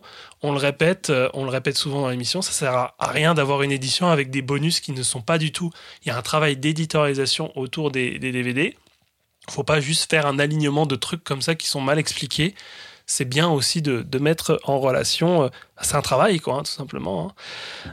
Donc euh, voilà, si, si vous avez envie de passer directement euh, à la version et puis pas, pas passer par les éditions qu'on vient de vous présenter et que nous on a actuellement, euh, vous pouvez aller sur Zahavi, les, cho- les choper directement. on va pas vous dire Amazon, hein. on va pas aller. Non, on fera pas la promo on d'Amazon. fera pas la promo d'Amazon. Voilà. Tu avais quelque chose à ajouter sur l'édition? Bah non, elle est Je peux beaucoup partir trop simple. je peux partir sur la, présentation, du film. Je vais parler du synopsis au verso de la jaquette. Donc oui, qui est la jaquette qui est intégralement en français. Barry Egan est le propriétaire effacé d'un petit commerce d'articles de fantaisie qui est dominé par ses sept sœurs et qui n'est vraisemblablement pas prêt de trouver l'amour. À moins que ce ne soit l'amour qui le trouve. Lorsqu'une femme mystérieuse entre dans sa vie, ses émotions lui font perdre la tête, allant d'une rage incontrôlable au désir fou, en passant par le doute lui-même. Le doute sur lui-même. Monsieur, monsieur l'expert du synopsis. Euh, moi, c'est différent. Je peux me permettre Vas-y. de lire. euh, Vas-y, dis-le. Alors, c'est la vie de Barry Egan est simple. Entre ses sept sœurs, ce trentenaire timide et complexé n'a jamais eu le temps de faire, de, sa, de faire sa vie ou de tomber amoureux. Depuis qu'il est tout petit, elle l'accapare, le conseille, le dirige sans répit. L'arrivée d'une mystérieuse femme et d'un harmonium pourrait bien faire changer cela. Qu'est-ce que tu préfères entre les deux, monsieur l'expert? Je, je- j'en recomposerai un pour le mois prochain. Oh putain. Non, je rigole. Non, non, je trouve que c'est bien. L'éternel insatisfait. C'est bien. Je trouve que par exemple, enfin, sur ton synopsis, il parle du fait que ça va engendrer cette rencontre-là va engendrer chez lui euh, tout un tas d'émotions qui va qui va exprimer de manière assez violente. En fait, moi, j'ai l'impression que justement le personnage a déjà ça en lui, en fait. Cette- Oui, moi aussi, je suis d'accord avec ce, toi. ce degré de, de, de violence, enfin, ce- de pétage de câble qu'il peut avoir à un certain moment, je pense que ça existe déjà et que c'est pas c'est pas le fruit en fait de cette rencontre. Effectivement, je suis d'accord avec toi. On va parler un petit peu de, l'équipe du film, donc on va peut-être pas vous faire l'affront de présenter Paul Thomas Anderson en long, en large en travers, mais si ce n'est qu'il est à la réalisation et au scénario comme la majorité de ce film, hein, et on peut euh, citer comme ça pêle-mêle, donc on a déjà parlé de Licorice Pizza, de The Master, il y a aussi Inherent Vice, euh, There Will Be Blood que je n'ai pas vu. Merci de me le voilà de l'extirper de ta DVD Tech pour que je le regarde enfin. Euh, Magnolia. Et je vous ferai un petit topo à la fin si voilà si, on peut sur sur Magnolia. Je pense que je vous ferai un petit topo voilà. À la composition, John Bryan, donc euh, qui a fait beaucoup de films. Et là, on va voir en fait, je vais vous énumérer euh, l'équipe technique du film. Et bon, bah Paul Thomas Anderson fait partie des cinéastes qui, dans sa valise, ramène toutes les personnes avec qui il a travaillé.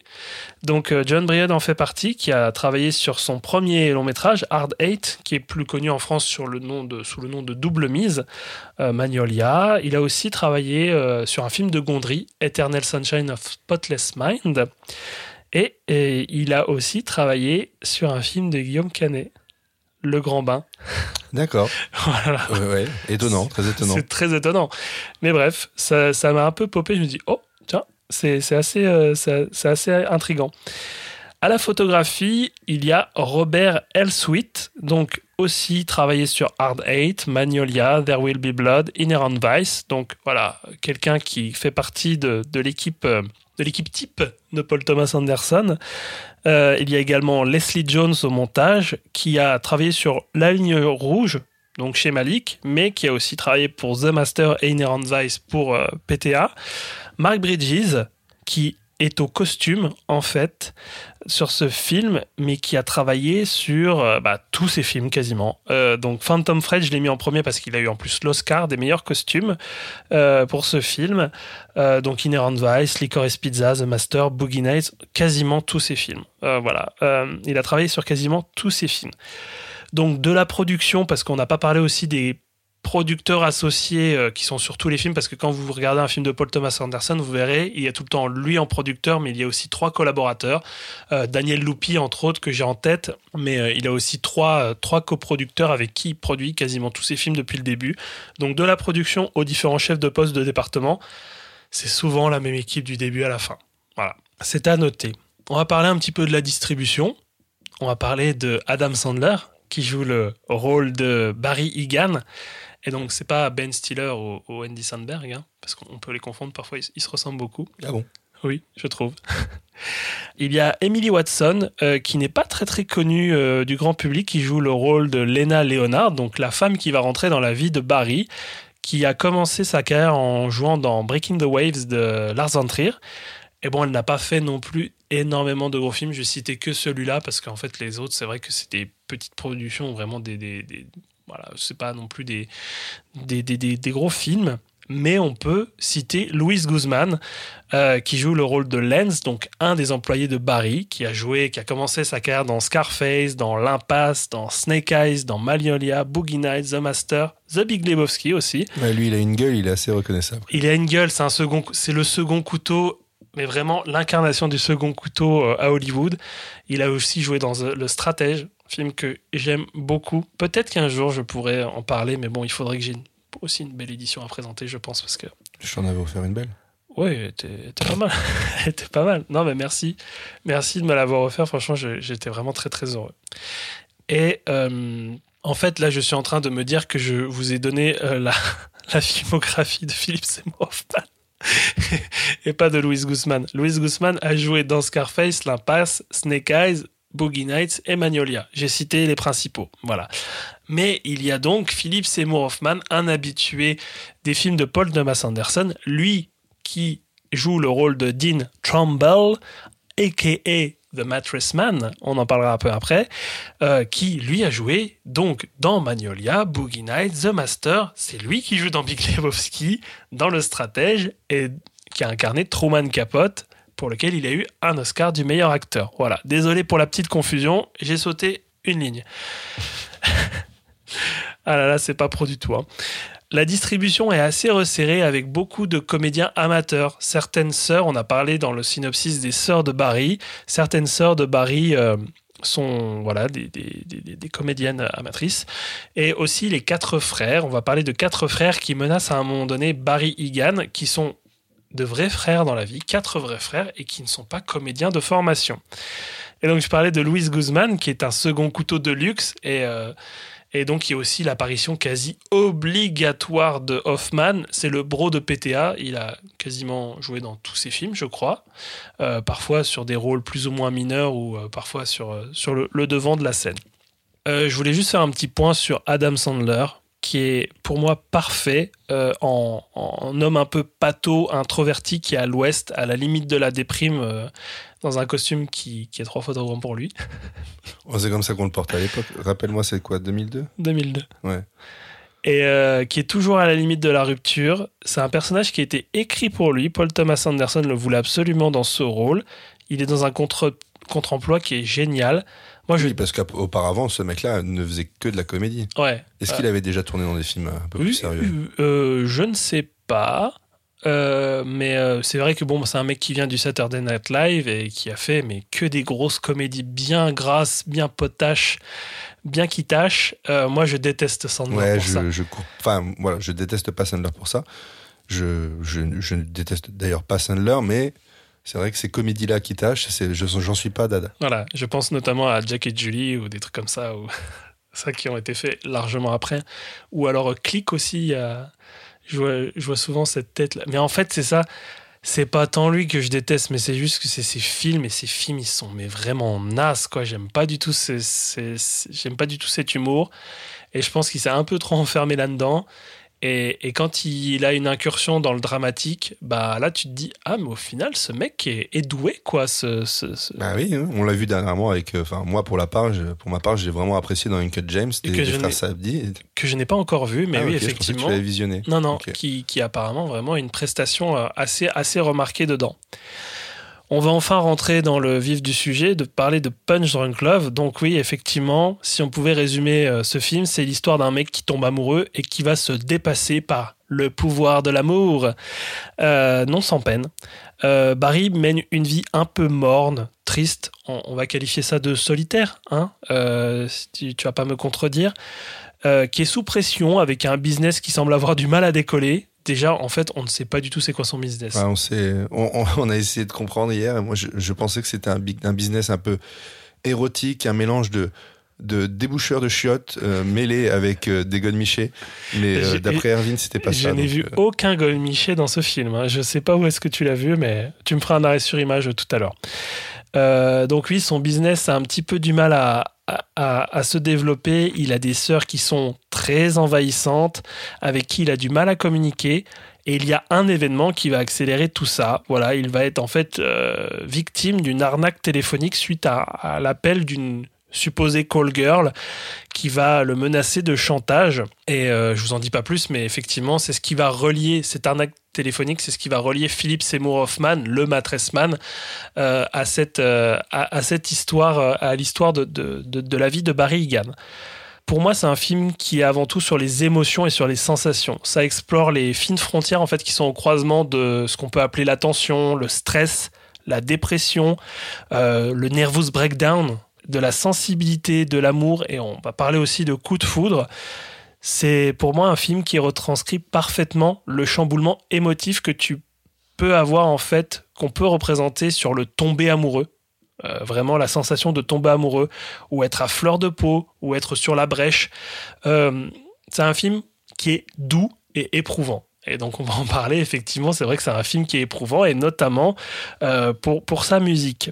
Mais pour moi, c'est une comédie romantique qui va à contre-courant de tous les codes et des représentations des rom-coms qu'on peut avoir. C'était un souhait du réalisateur vraiment de, de, de faire ça.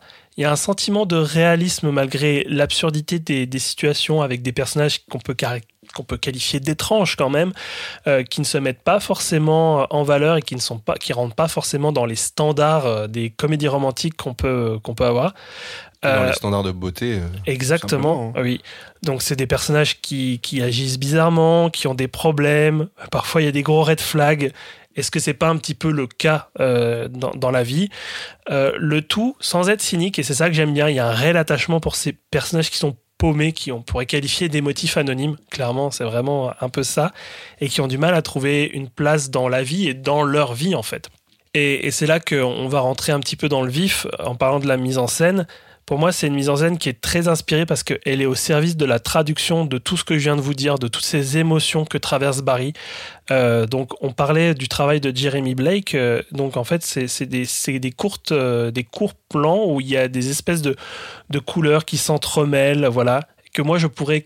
Moi, je pourrais, pour moi, c'est la représentation en fait des réactions un peu chimiques mentales des émotions de Barry. Je sais pas si tu me suis là-dessus. Euh, là, dit comme ça, oui, oui. J'y ai pas pensé avant, mais Mm. pourquoi pas, ouais. En fait, c'est- vraiment représenter l'arrivée d'un coup de foudre par une situation absurde et subite. Donc, on parle là de la séquence euh, d'introduction avec un accident de voiture qui, qui cueille un petit peu. On s'attend pas du tout à ce que ça arrive. Ça dénote beaucoup avec le reste du film d'ailleurs. Ouais, non, mais c'est- cette ouverture-là, c'est. Cette ouverture avec une, une voiture en fait qui fait plusieurs tonneaux devant Barry, qui est devant en fait son, son on va dire son entrepôt euh, euh, de, de, de, de son business. Euh, tu te dis mais what? Et puis surtout qu'on ne s'arrête pas du tout sur cet événement. Puis- et puis elle repart la voiture, non? Enfin, y a pas. Je ne sais pas. Mais en tout cas, il y a l'accident. Barry ne réagit sur le moment, mais en fait, on ne fait pas cas de ce. On est quand même sur un boulevard dans Los Angeles où il n'y a pas beaucoup de trafic, mais il y a une voiture qui fait quand même plusieurs tonneaux de suite et on se dit mais what? Mais Et ça engendre le, le dépôt de l'harmonium. euh. oui, et donc euh, suite à ça, il y a un van qui s'arrête juste devant Barry, juste devant l'entrée de son entrepôt, euh, et qui dépose un harmonium. Donc un harmonium, euh, on peut qualifier ça d'un petit piano en fait, Mm. parce que je, moi je n'aurais pas dit que c'était un, un petit harmonium. Je ne sais pas ce qu'est un, un harmonium. Donc c'est vrai que cette mise en scène, moi je trouve qu'elle est vraiment, c'est vraiment la traduction de ce coup de foudre, un truc, c'est un truc comme ça qui te tombe dessus et tu ne peux pas le, tu, ne peux pas le maîtriser sur l'instant, tu ne sais pas ce qui se passe. Et, je pense que ces petits moments où en fait qui ne sont pas reliés vraiment à une structure narrative, je sais pas, ça, ça met une situation déjà de voilà, t'es à fleur de peau, euh, tu, tu sais pas ce qui t'arrive, euh, voilà. Je vous avais promis de vous parler un petit peu de la photographie, on va en- un petit peu en parler là maintenant. C'est une photographie qui est très belle, qui joue à la fois énormément sur l'éblouissement avec beaucoup de surexposition, avec des flares. Hein, c'est comme ça qu'on appelle hein, des, des Oui, flares. des lens flares. Des lens flares. euh, je oui, j'ai même pas s'il y a des traductions. En fait, c'est quand la lumière rentre vraiment sur euh, Ouais, bah, dans la lentille et du coup ça, ça crée des, des, des bandes euh, colorées. c'est ça. Il y a énormément de, de lens flares. Bon, on n'est pas sur du DJ Abrams, hein, mais euh, y a, ça joue beaucoup sur ça. Et euh, peut-être que encore une fois, c'est pour démontrer euh, l'éblouissement d'une rencontre. Donc, on joue beaucoup aussi sur les séquences de contre-jour. Je vous parlerai de deux séquences qui m'ont marqué. On va parler de la séquence la plus connue de ce film, qui est la séquence du baiser à Hawaï, dans, un hall, dans le hall d'un hôtel à Hawaï. Et donc, euh, l'élément pour moi le plus important de ce film, il y a déjà la mise en scène, mais il y a aussi la musique et le son. Et un travail dingue, exceptionnel. Déjà, il y a une BO que je qualifierais moi de magnifique. Euh, donc, il y a beaucoup de, beaucoup de musique euh, comme Here We Go qui ont été composées par John Bryan, qui ressemblent beaucoup aussi aux musiques euh, qui sont dans Magnolia. euh, parce qu'en plus, il a participé sur les deux films. Et il y a d'autres musiques voilà, qui sont rigolotes. Genre, je peux parler de Needs Me, qui est, qui est une musique de, de Shelley Duval, tu sais, l'actrice de, de Shining. Ah oui, C'est- elle qui chante avec une voix super aiguë et super stridente limite et tout. C'est elle qui chante. Du Donc, premier degré Euh, C'est une ne musique sais- qui a été faite au premier degré ouais, je a- pense. C'est pas une production une originale non, non, pour c'est le... une musique des années 70 qu'il a récupérée, ouais, qu'il a, qu'il a mis dans la BO. C'est un mélange de notes sonores qui sont à la fois omniprésentes et qui donnent un rythme aux images, une musique ou un air qui décrivent le ressenti personnel de Barry sur le moment et qui démontre en fait euh, sa gestion aléatoire des émotions ou son comportement face à la pression euh, ou à la douleur en fait qui, qui s'inflige. Parce qu'en fait c'est vrai qu'il a des, des accès de violence où en fait il va exploser euh, sa main dans le mur ou dans une vitre pour une manière X ou Y parce qu'en fait il n'arrive pas à gérer je pense cette pression et l'émotion qu'il a en lui Monsieur, je n'ai pas de preuves irréfutables, mais je, pense que c'est vous qui avez cassé les toilettes du restaurant. oui c'est génial c'est vrai qu'il démonte des, des toilettes de restaurant euh, bah, suite à vraiment un moment de pression ultime et, et c'est vrai qu'il je vais vous demander de quitter le lieu, s'il vous plaît. Oui, voilà, il se retrouve face au gérant du restaurant qui lui dit de se barrer parce qu'en fait, il dit bah, J'ai pas de preuves pour dire que c'est vous qui avez niqué les restaurants, mais les, qui- niqué les, les- les toilettes, mais euh, bah voilà quoi, vous êtes le dernier à être sorti. Et c'est vrai que les toilettes sont vraiment mais démontées. Et euh, donc, oui, ces notes que je décrivais il y a un instant, c'est des notes qui sont entêtantes, quasi obsessionnelles lors des phases de stress et qui, voilà, qui, avec ce point de climax, les accès de, de violence de Barry, ou au contraire des notes très très douces, parfois sur un air hawaïen, limite une musique d'ascenseur, lors des phases plus calmes, plus cocasses, etc., euh, que, j'ai vraiment beaucoup apprécié.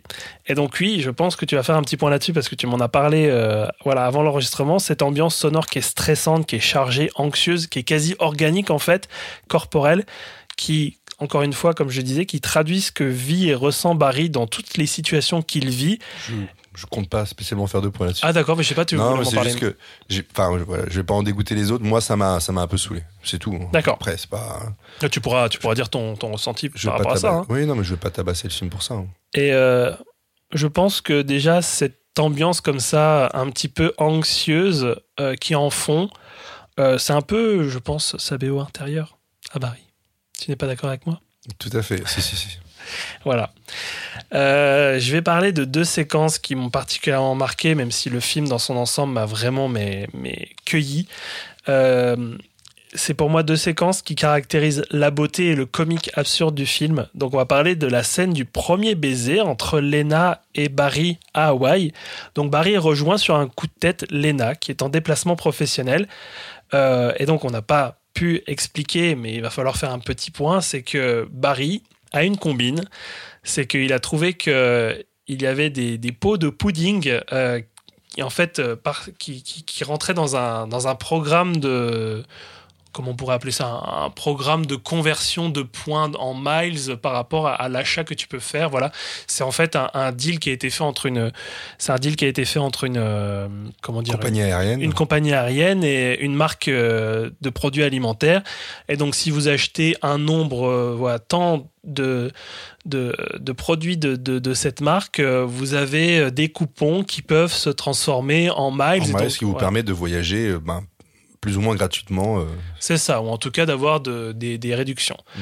C'est un programme qui est très courant aux États-Unis parce qu'en fait, ils voyagent beaucoup par avion, vu que le territoire est beaucoup plus grand que par chez nous.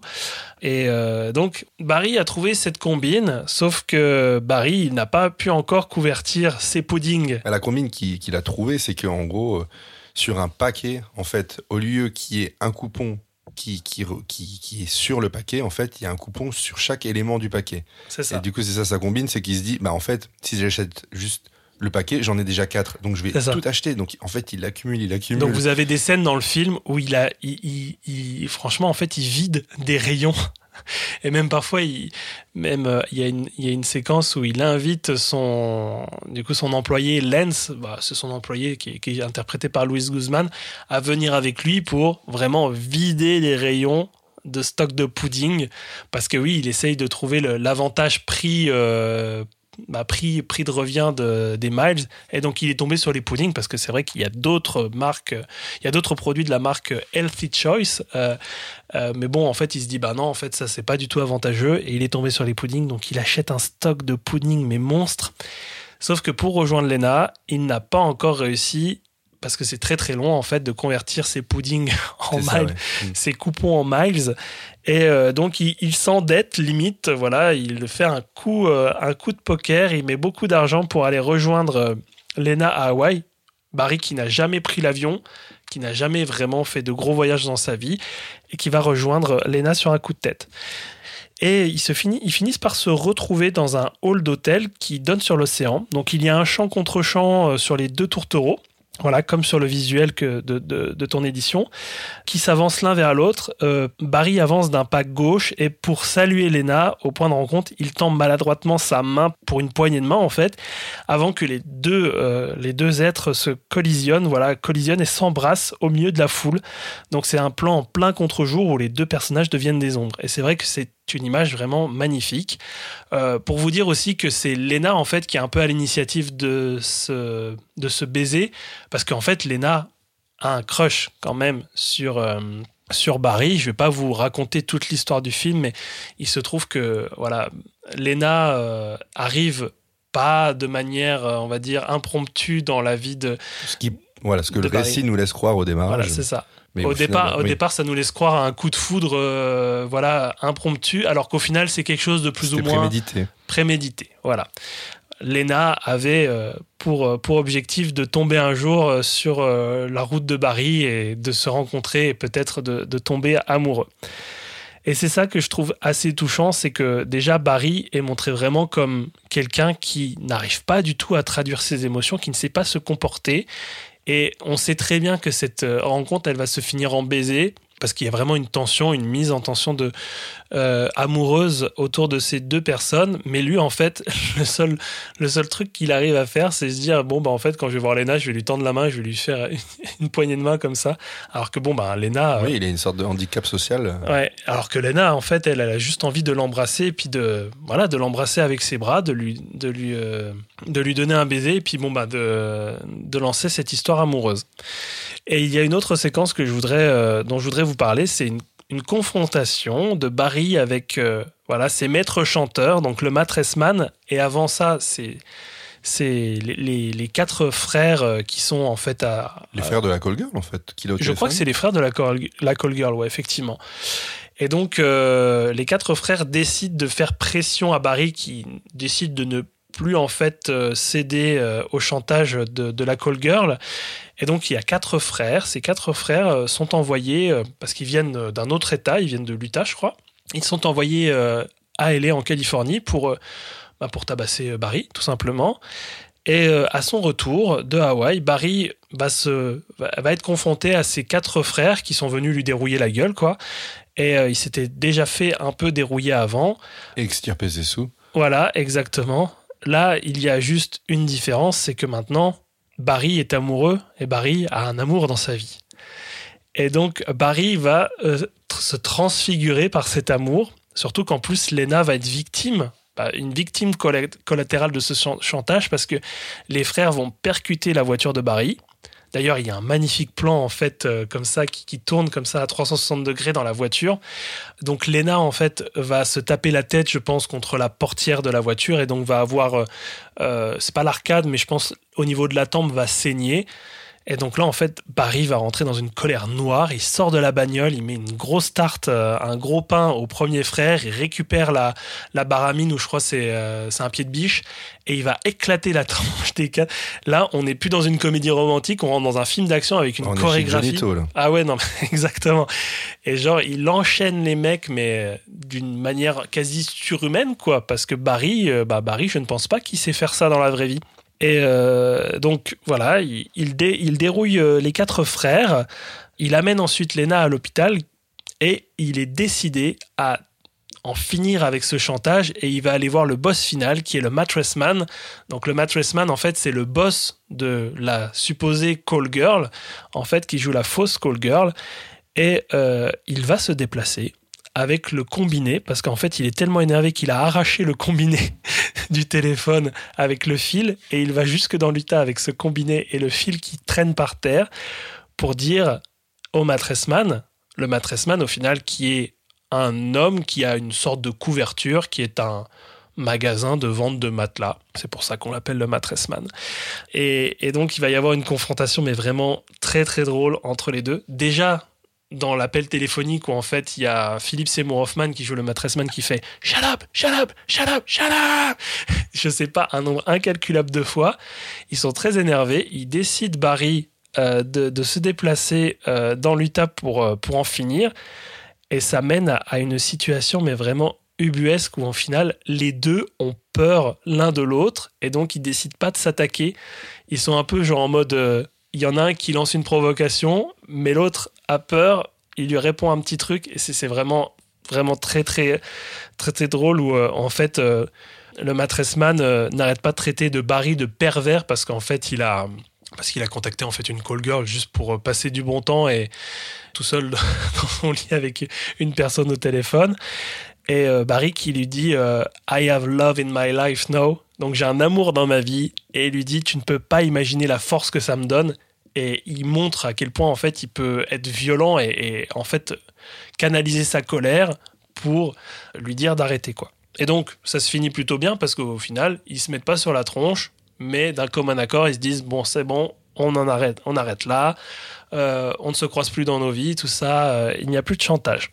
Hello, sir. My name's Barry Egan. I called your service the other don't you night. shut the fuck up? Oh, what's that? I said calm down and shut the fuck up. What's the problem? The problem is, if you give me a chance to explain, one of your employees, that girl who I was just speaking with, has been threatening me, and four blonde gentlemen just attacked me and smashed my car and hurt my girl. All right, go fuck yourself. That shit has nothing to do with me. All right, I run a legitimate business here. Listen to me. What's your name, sir? Answer me. What's your name, asshole? I'm Barry Egan. How do I know? You could be anybody, You're a bad person. You have no right taking people's confidence in your service. You understand me, sir? You're sick. No, no, no. Shut up! Shut the fuck You have no right to take people's Shut up! Will you shut up? Shut up! Shut, shut, shut, shut, shut up! Cette confrontation est vraiment d'un comique mais tellement absurde qui caractérise vraiment tout le film avec des situations vraiment euh, quasi ubuesques. Il y a encore une autre anecdote pour euh, un petit peu euh, clôturer ma, présentation. On parlait du Pudding Guy, l'histoire de Barry en fait voilà, qui flaire une faille dans ce programme d'avantage de collection de miles entre cette marque alimentaire, donc Healthy Choice, c'est une compagnie aérienne. C'est inspiré d'une histoire vraie. Voilà, c'est David Phillips, donc aka The Pudding Guy, qui a été surnommé dans les médias Pudding Guy, qui a remarqué en 99 qu'en achetant des, puddings en pot, donc comme tu l'as expliqué euh, un peu plus tôt, le prix de revient produit acheté, miles collectés, était le plus avantageux. Donc chaque, chaque code barre comptant en fait. Et avec sa combine, il a acheté pour 3000 dollars de pudding, donc ce qui est l'équivalent à peu près de 12 000 pots. Et donc on voit dans le film que dans son entrepôt, il stocke des, des, il stocke des, des cartons de pudding et tout le monde lui demande mais en fait c'est quoi tout ce pudding? Tu vends du pudding maintenant dans ton affaire? Il fait non non non non mais c'est pour euh, autre chose. Il tout. explique jamais. Il n'explique jamais sa combine.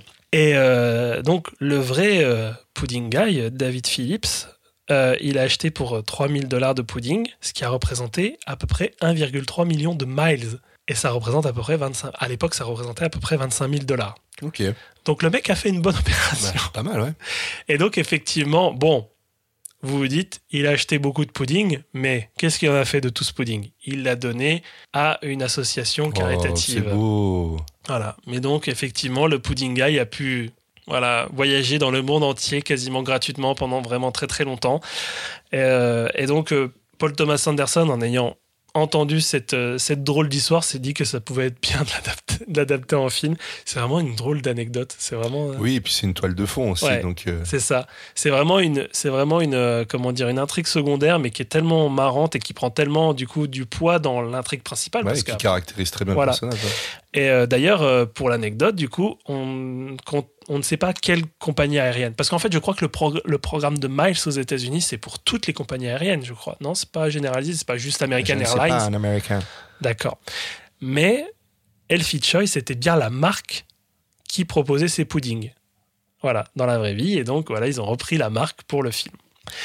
Voilà pour la petite anecdote qui était assez drôle. Vous pouvez euh, un petit peu plus prolonger en allant voir euh, le Pudding Guy. Au niveau de la réception, donc on avait dit prix de la mise en scène au Festival de Cannes qui était ex aequo avec Ivre de femme et de peinture de Incontech. Après, ivre d'amour, ivre de femme. Voilà, exactement ce que j'allais dire. Deux, deux prix de la mise en scène avec ivre dans le titre, c'est assez, assez cocasse. ça. Et donc, euh, le jury était présidé par David Lynch. La, le- la Palme d'Or a été décernée au pianiste, mais David Lynch, je pense, euh, s'est dit c'est pas mal ça, ce petit film Punch Drunk Love. C'est très lynchien, non? Tu fais trop bien. Pas du tout. Non, c'est très. J'ai même honte d'avoir sorti ça de ma bouche. Bref. Surtout qu'il parle quand- avec le nez vraiment très. euh, On a déjà parlé de David Lynch, Oui, de, non, de- oui. de ses vidéos euh, sur la météo. J'avais voilà, j'avais dit que je parlais un peu de Magnolia pour finir. Moi, je trouve qu'il y a beaucoup de points communs avec Magnolia. Donc, si vous connaissez pas Magnolia, c'est un film choral avec des personnages plus ou moins reliés qui vont se croiser à un moment donné dans, dans le récit. Et il y a beaucoup de points autant sur l'absurdité comique des scènes.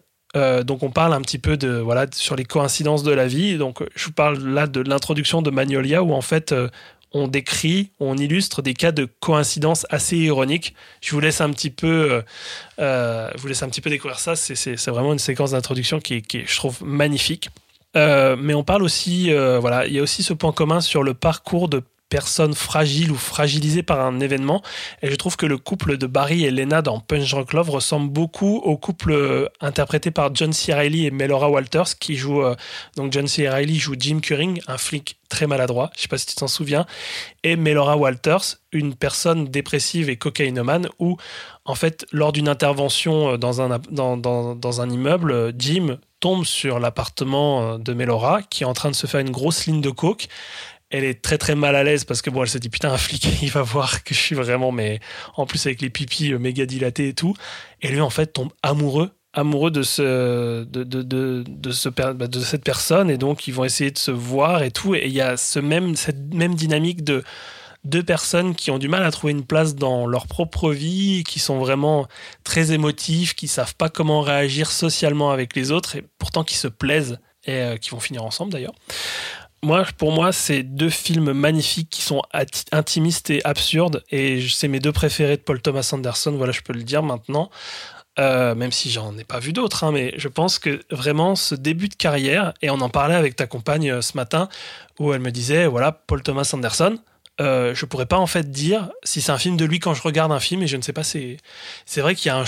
Comment dire Au niveau de sa mise en scène, parfois, ça change beaucoup, et au niveau des thématiques aussi. Et pourtant, son début de carrière, en tout cas ces deux films, sont intrinsèquement liés. Je pense que c'est les deux seuls, je pourrais dire oui, effectivement, ça c'est du Paul Thomas Anderson, mais les autres, si je ne savais pas, je sais pas ton avis toi là-dessus. Bah, si tu vois que le film est tourné en pellicule, Ouais. tu peux partir du principe que c'est du Paul Thomas Anderson. Ou alors c'est euh, ou alors c'est Nolan, ou alors c'est Tarantino. mais euh, mais bref, en fait, c'est pour l'instant dans sa filmographie, c'est les deux films qui m'ont le plus touché. C'est peut-être les deux films où il a mis le plus de lui. En tout cas, c'est ce qu'il a déclaré. euh, voilà. Gros mytho. Gros gros, gros mytho. Il nous a totalement menti, le mec. Voilà. Donc oui, moi j'ai pas encore vu Hard Eight, euh, There Will Be Blood et Inherent Vice. Euh, j'ai vu Phantom Fred, mais je pense résolument que ce seront mes deux préférés du cinéaste parce qu'ils m'ont vraiment particulièrement touché. Voilà, j'ai beaucoup trop parlé. Je vous rends l'antenne, Monsieur Greten. Bah écoute, j'ai plus trop de temps de parole, donc on va passer au DVD à gagner. non, non, non, bah moi je fais partie de ceux qui, euh, ceux qui pensent que Paul Thomas Anderson est un des plus grands réalisateurs de sa génération. C'est pas très original, mais bah voilà, il est difficile de penser autrement, selon moi. Je l'ai découvert avec, euh, avec Boogie Nights, et ensuite, euh, voilà, on suivit Magnolia, There Will Be Blood. Je vous le dis dans l'ordre, hein, de Master, Inherent Vice, que j'avais vu une première fois, du coup, qui ne m'avait pas beaucoup touché. Je ne pitais rien à rien.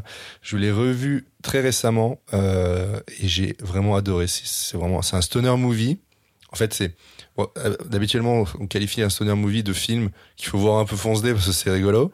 Euh, là, c'est plus, enfin, c'est un film avec des fonce tandis que si toi tu le vois à fonce euh, tu tu captes rien du tout. C'est un film avec des fonce mais qui te rend fonce D. un, un peu ouais ça ouais c'est un peu une manière de de, nous rendre de nous rendre comme ça dans cet état là de, de en tout cas d'imaginer ce que euh, Joaquin Phoenix euh, peut vivre Euh, et ensuite voilà Punch Drunk Love et pour terminer Licorice Pizza et ben du coup il me manque Phantom Thread que je vais rattraper très très rapidement hein.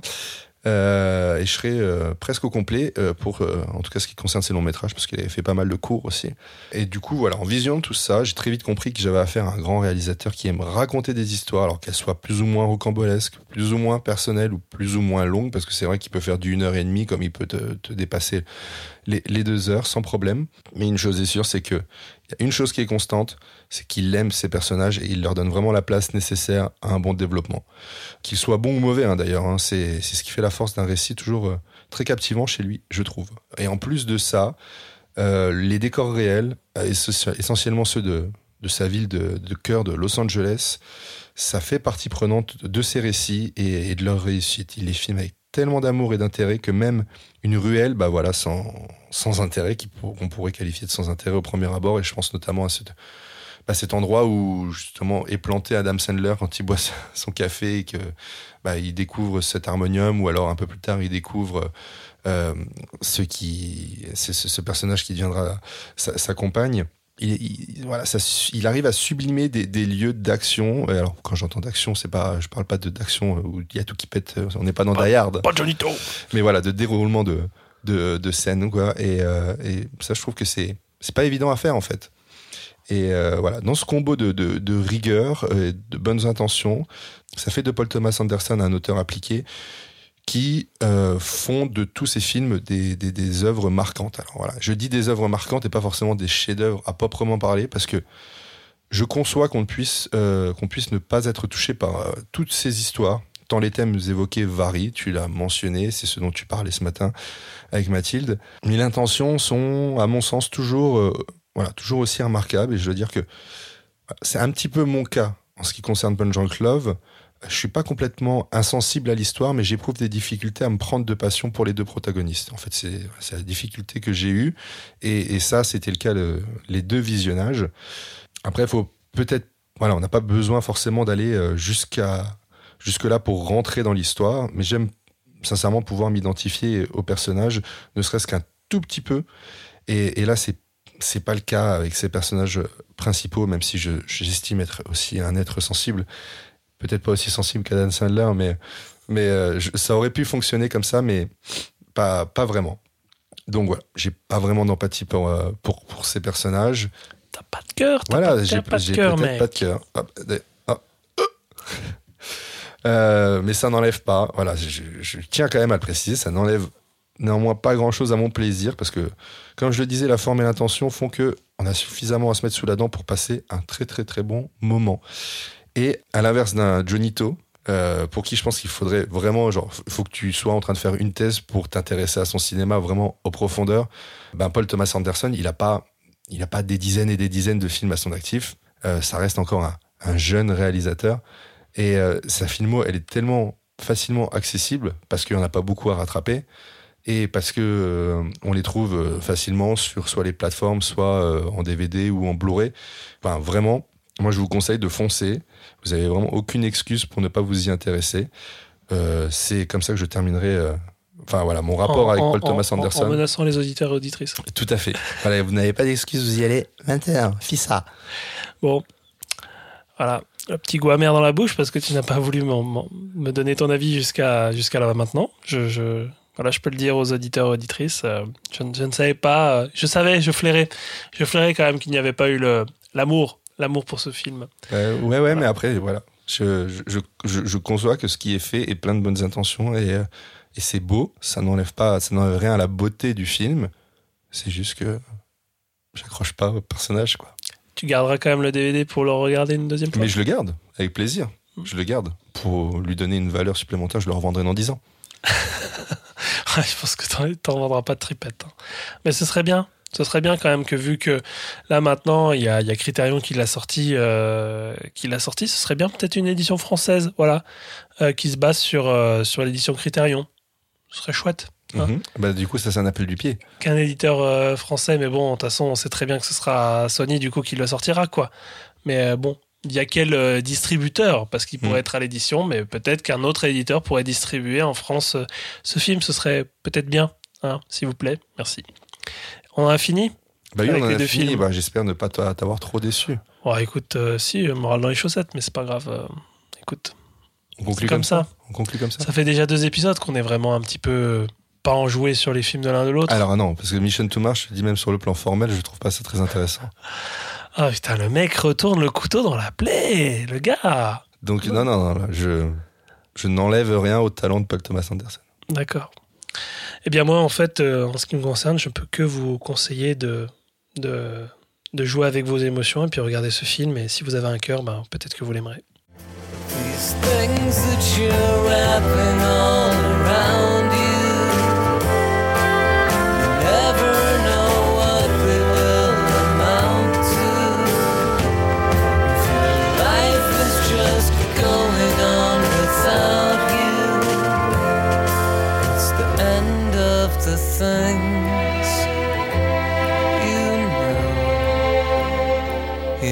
We go.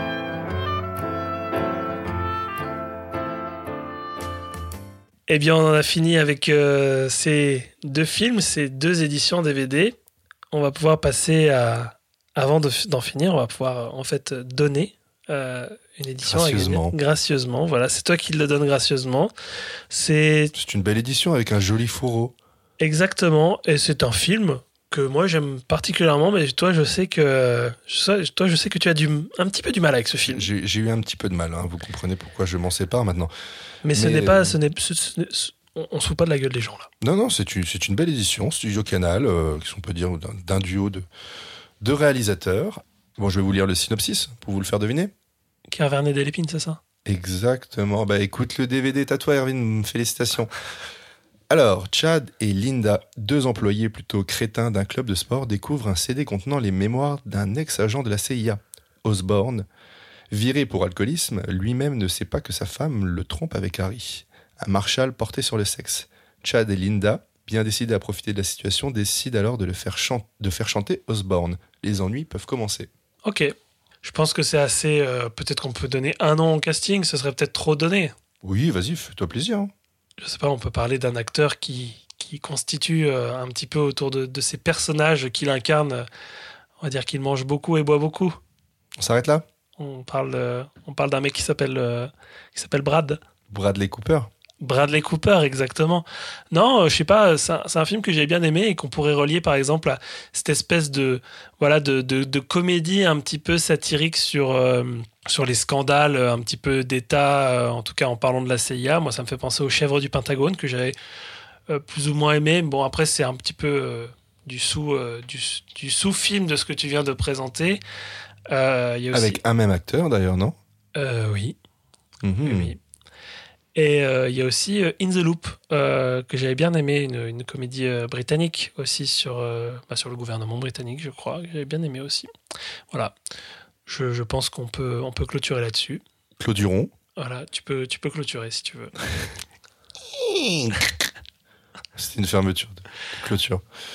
Bah non, bah écoutez, merci de nous avoir écoutés. On est en présent sur euh, Instagram, sur Facebook, tous les agrégateurs de podcasts. Euh, de toute façon, si vous nous écoutez, c'est que vous avez trouvé un agrégateur sur lequel nous écouter. Vous l'avez trouvé, c'est bon, vous l'avez trouvé. Euh, ne lâchez plus. Et puis, puis voilà, on se dit à très vite. On attend, on attend vos retours avec, euh, avec impatience. Oui, exactement. Et puis on se dit, on se dit au mois prochain avec d'autres films et d'autres éditions à présenter, voilà, qui- que nous chérissons tant. Et on se dit à très vite. Salut Salut les cinéphiles.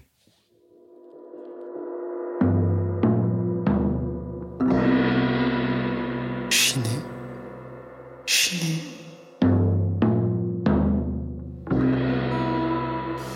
Et cinéma. Et cinéma. Chiné Cinéma. Chiné Cinéma. Chiné Cinéma, un podcast audio.